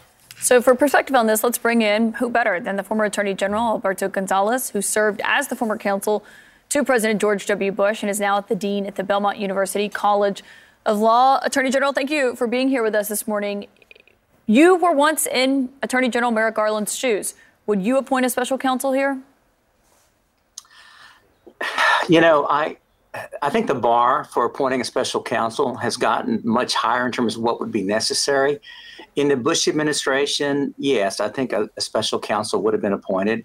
Um, we, uh, we we appointed a special counsel. John Ashcroft appointed a special counsel in connection with the Valerie Plame investigation, and Ashcroft stepped away because of the fact that he had that he had uh, used Karl Rove as an advisor when he was running for governor many, many years before then. And so, but I, but I think in today's world, I think that that standard has changed. But uh, Merrick Garland will have to make his own independent decision based upon what he thinks is is uh, in the interest of justice, uh, what his prosecutors or investigators are telling him. Uh, but if you're asking me, based on what I know, again, this is only based upon public reporting. I think if I if I uh, making the decision during the Bush administration, yes, I would have appointed a special counsel. Also, in particular, because the uh, if we're finding documents at different jurisdictions, uh, we probably need to have someone who has the authority over all the jurisdictions to conduct an, uh, an investigation. So, who would that be? Did you, I'm sorry. Did you want to follow? That's a good so question. Who would that be then? Who has jurisdiction? No, he, he would. Uh, he would find someone like a former a prosecutor uh, to appoint as a, as special okay. uh, as a special counsel. Look, we're talking about the but attorney hang general. on, if, if you'll just let me jump in, please. Let me ask you. So you're Okay. saying it seems like in one breath you're saying you don't think because you are you said you don't think a special counsel the bar is very high. You would have done it during the Bush administration, but not now. But then you also just said different jurisdictions, and that person would be a special counsel. So what is it? Do you want a special? Do you think a special counsel should be, or no? based on what I know, based upon my experience during the Bush administration, yes. Uh, particularly if it, it appears that we're talking about evidence that may be in different jurisdictions, I would have a special counsel. I would appoint a special counsel that have, would have jurisdiction over the the various U.S. attorney districts, yes, I would appoint a special counsel based on what I know. Again, based upon public reporting, it's not my place to second guess or try to put any kind of pressure on Merrick Garland, but just based upon what I know in the interest of justice, yes, I think a special counsel is likely to be appointed, and I might suggest that a special counsel be appointed. Okay. One thing we were talking about that we had heard from Trump's attorneys was that this shows how easy it is to take classified information with you when you leave office. Know, President Biden said the other day he takes classified information really seriously. Is is it easier than people think to take it with them? Well, you have to remember that uh, oftentimes we're talking about a lot of uh, information and documents that happen at, at the end of an administration. Generally, you have aides that that have responsibility to gather up that information and move it to say to a, a presidential library or a, a, a, place where presidential you know private personal documents are going to be stored for the outgoing administration and so it very well could be that president biden has no idea quite frankly uh, what else might be out there because he wasn't he didn't actually move the documents um, so is it is it easy. I don't wouldn't say it's easy, but it's certainly possible that there that that when you leave office, that you take some documents with you that are classified. Uh, you have to remember. I think it's important that the uh, that once the administration is over, any presidential record is no longer yours. It, it belongs to the to the archivist, and at that point, you have a responsibility to try to get it back to get it to the archivist. But of course, uh, if you're talking about hundreds of pages of documents, you typically have some people helping you do that, and you know you, you may not know whether or not you have all the documents that have been turned over. You do your best to try to make sure that does happen. Uh, you're hopeful that your staff does its job in terms of collecting the information and turning it over. But in terms of actual firsthand knowledge, it's it is very difficult. I think for a vice president or a president or even a, a cabinet secretary uh, to to know for sure. And that's why the, the White House has been so reluctant to to say this is all that there is because they're I'm sure doing a search right now to confirm that there are no additional documents. You just said that you should do what everything that you could to get them to the, the proper place. So there is, look, there are distinctions between what happened with the Trump documents and with the Biden documents.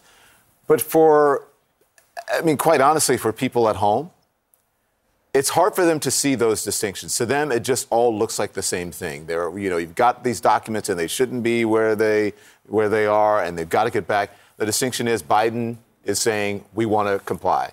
Trump is saying, I don't want to comply, right? And that's how we got to that point. So can you d- discuss that? Do you do you understand what I'm saying? Well, I think it's important for people to understand in any criminal prosecution, the facts matter. So the differences in facts are going to make a big difference. And also, if to the extent you have different prosecutors, so you have a special prosecutor looking at the Mar-a-Lago documents, you're you're likely to have a special prosecutor here. So they're going to be different. They're going to be different. They're going to view evidence differently. Their judgment's going to be different. The discretion that any prosecutor has is going to be different. And so, the, no Republican would want to be prosecuted for committing a crime for, for certain acts uh, based upon the actions of a prosecutor with respect to a different set of facts. So again, facts are critically important, and so the and and the slight deviation in facts may make a difference in the mind of a prosecutor in exercising his or her judgment or discretion as to whether or not to move forward or not. So the fact that President Biden, that President former President Trump may be charged, uh, shouldn't make a difference with respect to whether or not President Biden should be charged and vice versa, because facts matter. And, and the American people, I think, need to understand that. And I know that's difficult to, to perhaps accept or even comprehend in this politically charged environment, but that's the way it works in our justice system, and that's the way we should want it to work. Does it matter? Just let me follow real quickly on this. Does it matter that Biden Biden was vice president six years ago? He had the documents for possibly six years. Trump was president, you know, two years ago or, or so and they had been working for what was it like a year or so to get these documents over back? a year. So like over a year, he didn't have the documents as, as long, but Biden had them for six years. Does that make a difference? Well, uh, you know, I'm sure at some point he was told, okay, all the documents have been turned over, and so there was no additional work.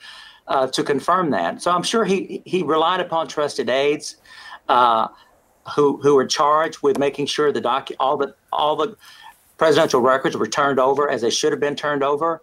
So uh, you know, it's not surprising that they at some point it stopped. That effort to confirm that stopped, and so it, it just took a long period of time to discover that in fact there were additional documents that should have been turned over. Mr. Attorney General, you know, you were once accused of improperly handling information, saying that you, you took home information that was not supposed to be uh, taken out of where it was stored within the federal government. And so, how does that offer and shape your perspective on this, given you've kind of been through a similar situation, different, but similar? Yeah, now look, and these were personal notes. They were not stamped classified or anything like that. These were personal notes of a meeting that we had with congressional leaders over a, a highly classified program. Uh, and yes, there was an investigation because of the fact that that, uh, that they were stored in my in my private office in in in the in, in the department, but it wasn't the right kind of safe.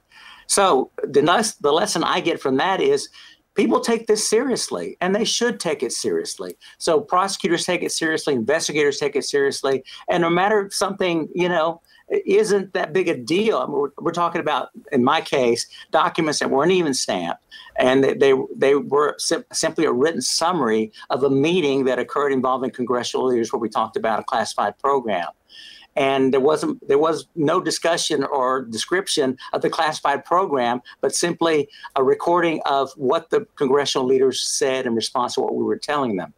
So again, the point is this is serious business.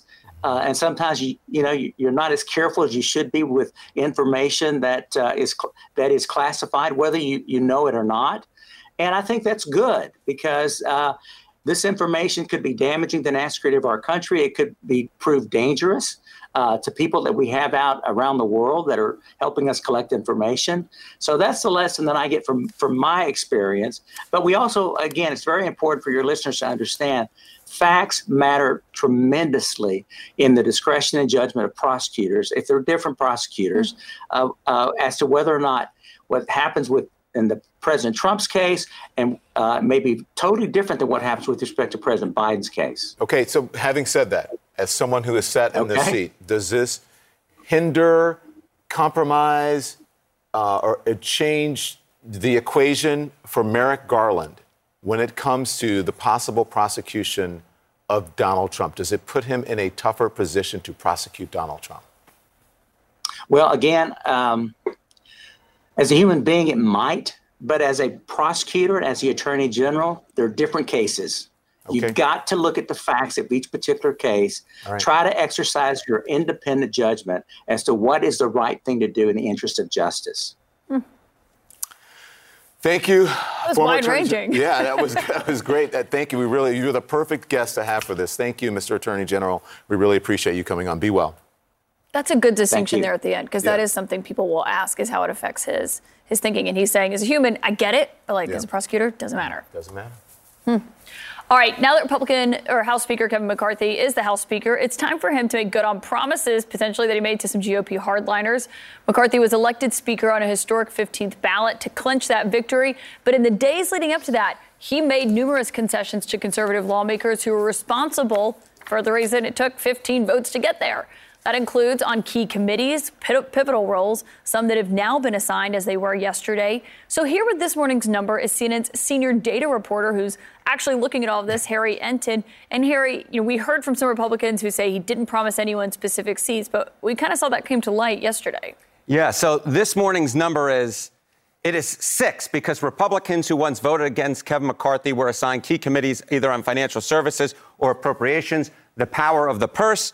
You know, we can see some of these lineups right here. We see Michael Cloud given appropriations, Andrew Clyde appropriations, Andy Harris appropriations, Andy Ogles financial services, Byron Donalds financial services, Ralph Norman as well financial services. Again, the power of the purse, powerful committees. Now, the idea essentially, okay, were these guys rewarded? Well, take a look when these six, six holdouts changed their tunes in the speaker race. Voted for McCarthy on either the 12th or the 13th ballot by the 12th or the 13th. Look at that, six. Compare that to those who held out and then didn't even vote for McCarthy. They voted present on the 15th and final ballot. None of those folks, none of those folks were given the key committee assignments. So that gives you an idea that there might have been some wheeling and dealing. Now, how conservative are these folks? Well, we can get a good idea of that by looking at what percentage of the time they voted against Biden in 2021, 2022. Look at these numbers here, all between 93, 93, 94, 95, and 97 percent. Only Rep. Ogles does not, in fact, have a voting record, so he's not in that group. But clearly, these are very conservative hardliners. Of course, there is also some things that Kevin McCarthy wants to do with concern to Democrats and their committee assignments. So take a look here. Democratic House members who Kevin McCarthy wants to kick off of their committees. Ilhan Omar, he wants to kick off of Foreign Affairs. Adam Schiff, Intelligence. Eric Swalwell, he wants to kick off of Intelligence. So McCarthy is really doing a lot with the concern to committee assignments. Of course, one little last nugget with concern to Adam Schiff. Look, he may not be in the House for very much longer because the fact of the matter is he has his eye on running for the California Senate race in 2024. And in my mind, he should be considered very high up as his chance to win because he's got $20.6 million in the bank, more than any other of the potential Democrats running in California. Guys? Yeah, that's going to be a fascinating race. Dianne Feinstein hasn't even said she's not running for that. Harry Enten, thank you for those numbers. Thank you. I want to bring in now former Republican Congressman Adam Kinzinger, who is now a senior CNN political commentator. Good morning, sir. So we've got a lot to, to uh, talk to you uh, about uh, this morning. I think, listen, for, uh, we'll, we'll get to Santos and all of that. You heard our conversation with the former Attorney General there. Do you think that the, the, the public at home, do you think they see the distinction between the Trump documents and the Biden documents, or is it all one thing to them? And what do you make of the discussion? He says, as a human being, um, it may put, you know, you know, the, the attorney general may think differently uh, uh, about whether he would prosecute or not. But as the attorney general, he's got to do his job. Yeah, I think. I mean, I think what he says is accurate. So first off, if you're, you know, the good thing is law does nuance right? The law does differences. The law can look at kind of differences in what was intention, and that matters. Politics doesn't do that very well. Politics, everything kind of blends together. And what we've learned in the last few years is if you can just throw enough doubt on the wall, that's enough to kind of win your case. So I think from a human perspective, yes, I, I think, you know, for Attorney General Garland, he's going to continue to prosecute, uh, even if uh, the Joe Biden case, if necessary, correctly politically, this is very, especially the second batch. I mean, goodness, very damaging for the uh, for the current president, and uh, does a lot to throw a lot of cloudiness into the whole uh, narrative here that's going on. Yeah, the White House will still be facing questions on that today. But when it comes to what's happening on Capitol Hill and, and some of these Republicans who were initially not voting for Kevin McCarthy, then they voted for Kevin McCarthy, then we saw them get pivotal, critical seats on big committees yesterday. What is your reaction to people where it seems like they are getting seats on these committees in exchange for their votes for him as House Speaker? So I'd like to pull the curtain back a little bit. And, uh, you know, Kaitlan, I know you've been following Congress for a long time, and you remember some of these dynamics for the last 12 years since I've been in, which is every time we get to something that is going to be tough to pass but has to pass, or a speaker election, what ends up happening is this group called the Freedom Caucus, I call them the Freedom Club, they like to hold out and they know, and actually they're quite effective at it, they know that leadership needs their votes and they'll extract anything. And I knew after the first ballot that Kevin McCarthy would be Speaker because he would give up anything to become Speaker. They were very smart in terms of the politics of this to hold out and extract things that the Freedom Club never would have gotten otherwise. They never would have gotten what we called A committee assignments. Now, here's the problem. The so called moderates, I'll just call them kind of the regular Republicans, uh, the Tuesday group Republicans, they have as much or more power than the Freedom Club does. The difference is, because I was part of this group, we don't like to blow the place up. Like we we generally are the ones that want to work as a team and get along, and so we are always outmatched. Because when it comes to things like taking hostages, the one that's the most powerful is the one, pardon the pun, that's willing to shoot the hostage. And that's the Freedom Kids right now. And so they were able to extract a ton out of Kevin McCarthy. And unless and until the so called moderates come forward and do things like vote against the rules, which they didn't do, the easiest vote, they're going to continue to get run over. I'm not sure if you've heard of this guy named George Santos. Uh, we got a hold of his uh, of his resume, and I mean, honestly, if you look at his resume, I mean, Kaitlan and I were Are looking. sure at that's his, his name? Yeah, Yeah, exactly. But I mean, uh, we're, uh, we're not, you're not being facetious. Do we know? Do we know if anything on his resume is true? You called for him to, to, to resign, right? And he came after you on Twitter, basically saying, if we have the tweet, I think he said, like, you know, go about it, go on CNN or something and, and whine about it. There, there it is right there. Cry about it. Yeah, go cry on CNN. Yeah, what do you think of, of this? Look, you, here's the other thing about throwing a bunch of confusion on the wall. Uh, I think I heard Kevin McCarthy say, well, a lot of politicians or somebody said, you know, they, they exaggerate their resume. Holy cow. Okay, let's be clear. This is not exaggerating a resume, it's a total fabrication. It's one thing if somebody, you know, you see this a lot in military folks. They say, you know, they had a certain job and they didn't. I think that's disqualifying anyway, but people have survived that. It is another thing to have obviously questionable where your money came from, but secondarily, say you were Jewish and then say, no, I was Jew ish. Okay, come on. And then your mom died in 9 11, then she didn't. Everything about this guy is a lie. That is a fraudulent presentation. So if I'm running a campaign ad, Don, and I lie, I openly lie on it. If I say, you know, the sky is green, um, they can come after me and, and have that pulled off the air for being false uh, if I don't note it. This guy lied about everything to 700,000 people. I don't think he can continue. And I don't see how Kevin McCarthy, I get it. His majority is tight. The people decide. Man, Adam honor. Kinzinger doesn't get to decide. You know, the Republicans in Washington don't get to decide. The Democrats don't get to decide. The, the, the New York state Republicans don't get to decide. The people get to decide. That's basically what his, that's what he's saying, and that's what McCarthy's saying. And the thing is, the people didn't decide because they thought he was somebody totally totally different. It was a lie and a fraudulent election. He has to resign. I think he does end up resigning because I think wow. this pressure is going to be too great. Well, you we'll do. see. We'll see if he does. Okay. Thank you. Uh, go check out his resume, guys. What was it? The volleyball team? Which was he? The I don't think that's on the resume, but he did. He told one of the New York Republicans that he was on the championship-winning volleyball team at Baruch College, but he didn't go to Baruch College. So. Yeah, and, uh, when you won that medal in the Olympics, you know, Adam Kinzinger, that was amazing. A gold. You did a gold, a bronze, and a silver, all in the same competition. It was pretty great of you. Yep. Yeah. It was great. yeah, I won a national championship at Alabama too, just in case anyone's Same curious. Same thing here at LSU. Thank you, Congressman. Appreciate it. We'll see you soon. Investigators still looking for the Massachusetts mother who has been missing for 12 days. A friend of the woman joins us next. More CNN this morning to come after the break.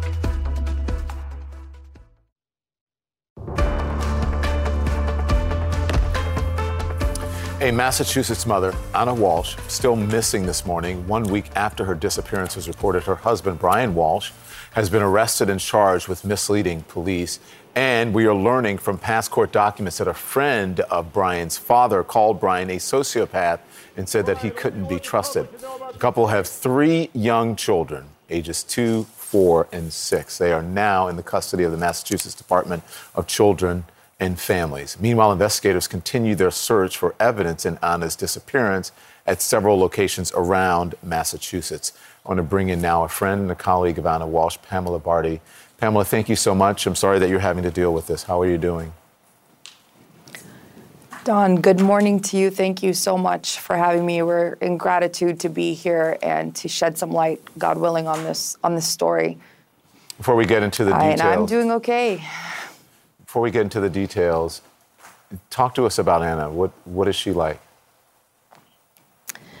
An absolute radiant spirit. The kind of person that when she, you walk into a room, you just feel her energy. She is all about elevation. She's a brilliant businesswoman and what I like to call a super mom. And that's exactly what she's been. And knowing her on a professional level, that is literally her whole essence of being.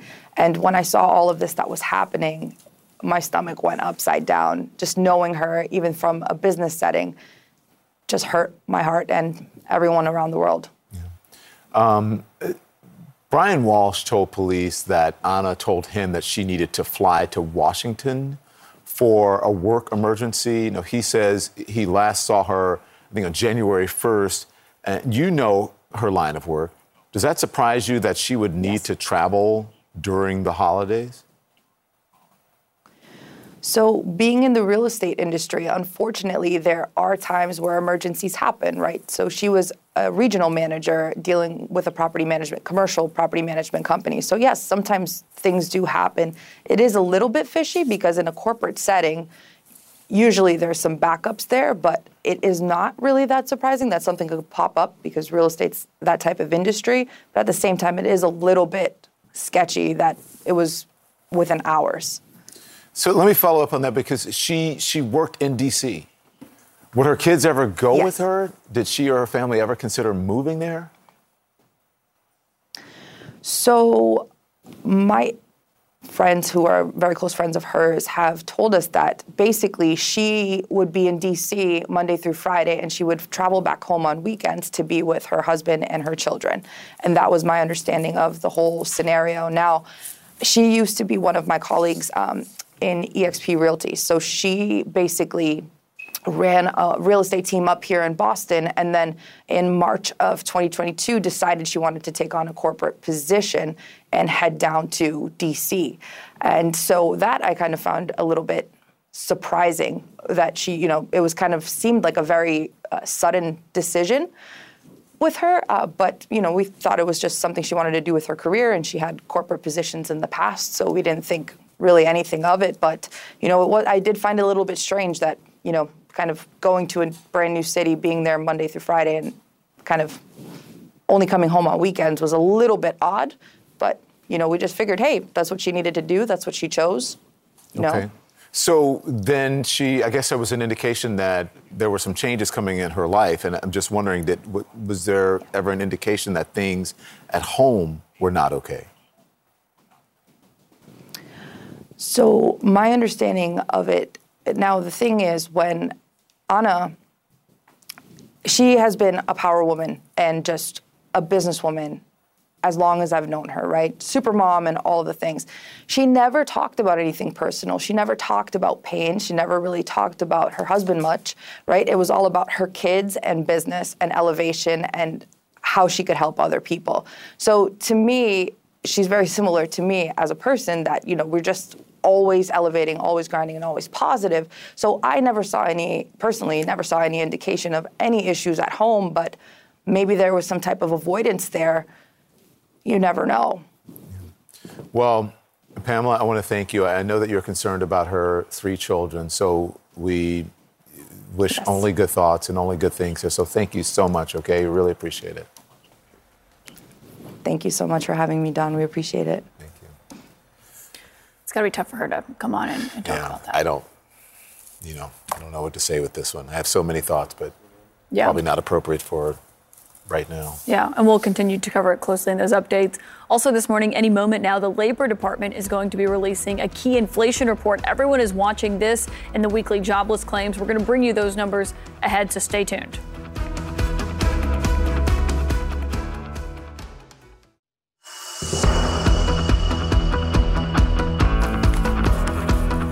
Welcome back, everyone, to CNN this morning. The agenda for the new Republican House majority coming into focus. We're going to talk to Democratic Congresswoman Ayanna Presley about what to expect in the next two years. The man suspected in the stabbing deaths of four University of Idaho students is set to appear in court today. We're live in Moscow, Idaho. A system failure at the FAA causing more than 10,000 flight delays and over 1,300 cancellations. A look at how disruptive yesterday's nationwide ground stoppage was straight ahead. And just into CNN, the Labor Department has released a key inflation report and the new jobless claims numbers. We're going to discuss this with who better? CNN's chief business correspondent and anchor of Early Start, Christine Romans. I want to just say before you tell us what these are, these are really important because it's before Yes. February 1st and that next decision from the Fed. What are they? It shows that in December, inflation was easing. Those rapid price spikes that we've been concerned about are slowing here. Overall, year over year price inflation, consumer prices, this is what you pay at the grocery store, up 6.5%. Still very far from the Fed's target of more like 2%, but this is six months in a row of slowing. The trend is your friend, and the trend here is showing peaking in inflation. And from month to month, a decline in prices. That's a really important number there. I always like to show this chart because it can show you more than just one month. You can see that six month turn here where prices, consumer prices, still too high, but they are starting to slow. let's dig inside these numbers because depending on what you're spending your money on, you're still noticing it. Gas price is a big part of this. Gas prices fell year over year, gas prices fell month to month. So that heat in the uh, energy market has cooled, and that's a really big part of this uh, story. But food, still a problem here. Food prices year over year up 10%, month to month also rising, and shelter also still running a little bit hot here. And this is why this is still a concern inflation is because you can't, you know, switch month to month where you're living, right? And you can switch cuts of meat. You can do things as a consumer to change your behavior a little bit on those food prices. But shelter is, is sort of sticky inflation here. We also saw jobless claims, guys, still very low 205,000, down 1,000. What is that number? It's the first time applications for unemployment benefits, again, that trend. Um, that shows me, despite the headlines you hear in financial services from Goldman Sachs, from Amazon, uh, some places in tech where you're seeing big layoffs, overall layoffs remain very low in this economy. You see the price of food, food. I'm, i hear from everybody, Yeah. people I didn't expect to hear from about eggs. Why are eggs so expensive? Eggs are up double digits, and Yeah. that is so interesting as well. But uh, the overall inflation story improving a little bit, with still, again, a long, long way to go here. But in the right direction. In the right direction. And we'll see what the Federal Reserve, how they see this. Yep, absolutely. Thanks, Christine You're welcome. No one better. Thank you. House Republicans spotlighting the issue of abortion as they begin to roll out their legislative agenda in the new Congress. We're going to speak to Democratic Congresswoman Ayanna Presley about what we can expect over the next two years. Next.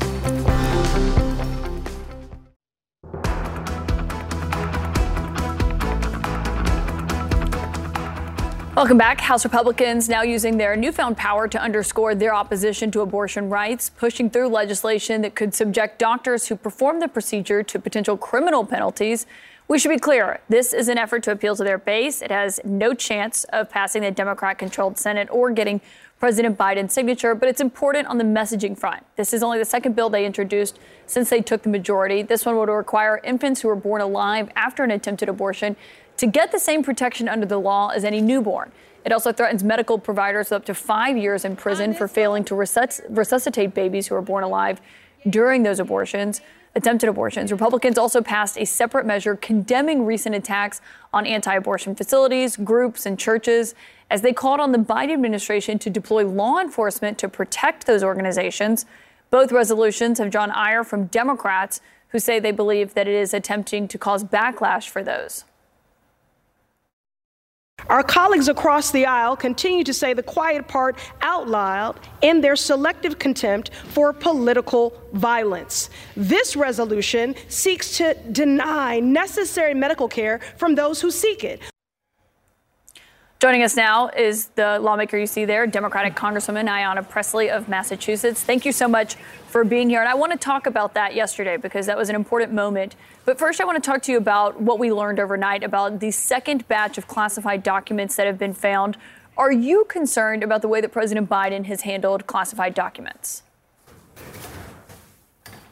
Well, I'm learning about this in real time, uh, just like you are, so I don't have any unique insights. Um, but what I would say is that uh, the president has been moving uh, with cooperation, moving proactively, excuse me, moving with integrity, uh, which is more than I can say for uh, the twice impeached former occupant, uh, Donald Trump. Are you concerned, though, about how long it took to find out about this? Because they found these documents back in November, about a week before the midterm elections. We just now found out that they found them in recent days. Again, the president is moving uh, with, he's being cooperative, he's moving proactively, he's moving with integrity. And, um, you know, again, there's, there's no, no equivalency here. Uh, this is uh, nothing like how the former occupant Donald Trump, the f- twice impeached uh, former president, moved.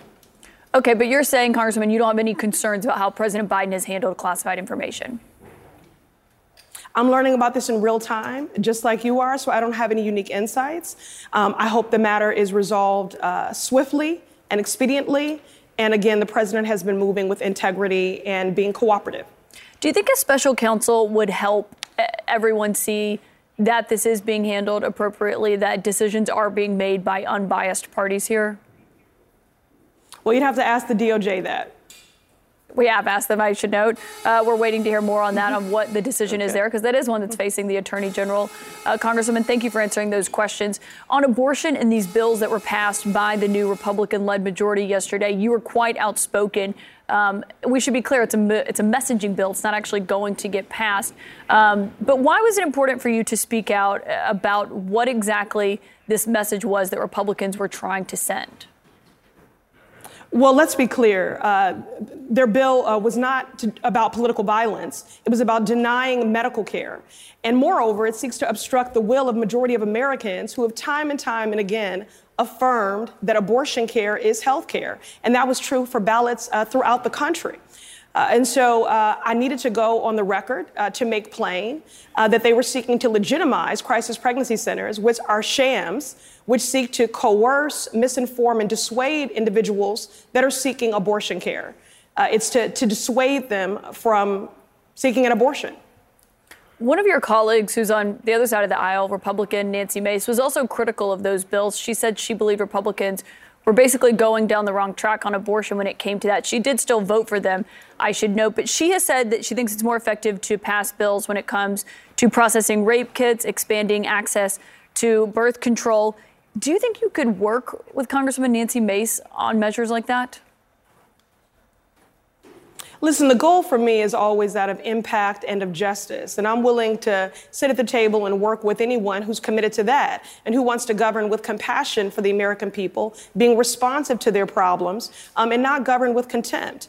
Uh, what we see in this second week of the 118th Congress under Republican majority is more of the same.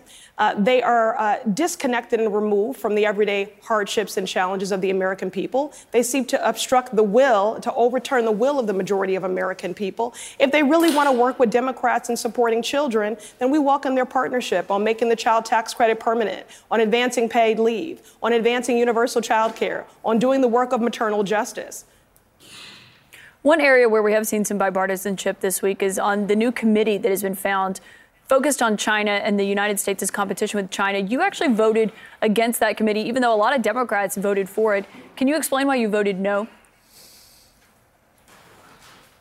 I voted no because, again, it's a it's a another uh, a sham uh, effort here. It's really uh, clear that this is just a committee that would further embolden uh, anti-Asian rhetoric and hate and put lives at risk we have enough infrastructure and governance uh, to tackle those issues, then we don't need this select committee. And that is why I voted no, because I am afraid that it will embolden anti Asian rhetoric and hate. So, do you think the 146 Democrats who voted yes on it are wrong in their votes?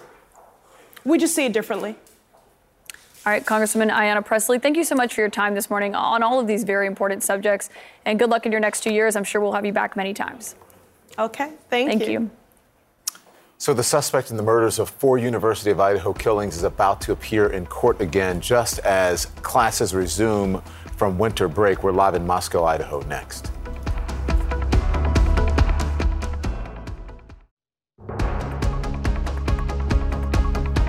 So, this morning, the suspect in the stabbing deaths of four University of Idaho students is due back in court. He is charged with four counts of first degree murder and has yet to enter a plea. CNN's Josh Campbell, live for us in Moscow, Idaho, with more on this. Good morning to you. What's expected to happen today, Josh?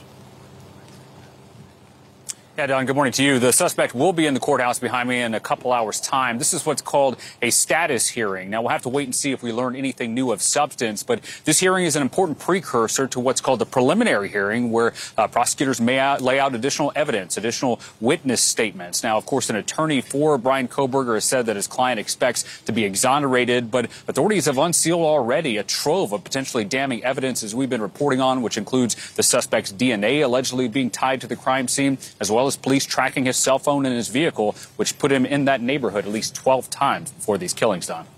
So, Josh, you have been hearing from parents and students. Uh, what is the, the mood there? You know, there's mixed emotion to be sure. We've been talking to students who tell us that their sense of community, their sense of security here has been shattered. This incident has caused many of them to change their behavior when they're out in public, many going out in public uh, in groups and being more aware of their surroundings. But Don, in talking to students, to parents, to faculty here, one thing is clear, although they continue to grieve the loss of these four college students, uh, there is a palpable sense of relief that the person police believe was responsible has now been taken into custody. Finally, it's worth pointing out that we talked to an official here at the university who said that although an arrest has been made, authorities will be maintaining a heightened sense of security on campus for the foreseeable future. Of course, their primary focus now is on the physical and mental safety of these kids, Don. All right. Thank you very much for that, Josh Campbell. All right, one good story for you this morning is students at an elementary school in Minnesota are on a mission to help their friends who are in wheelchairs feel included. We have the details next.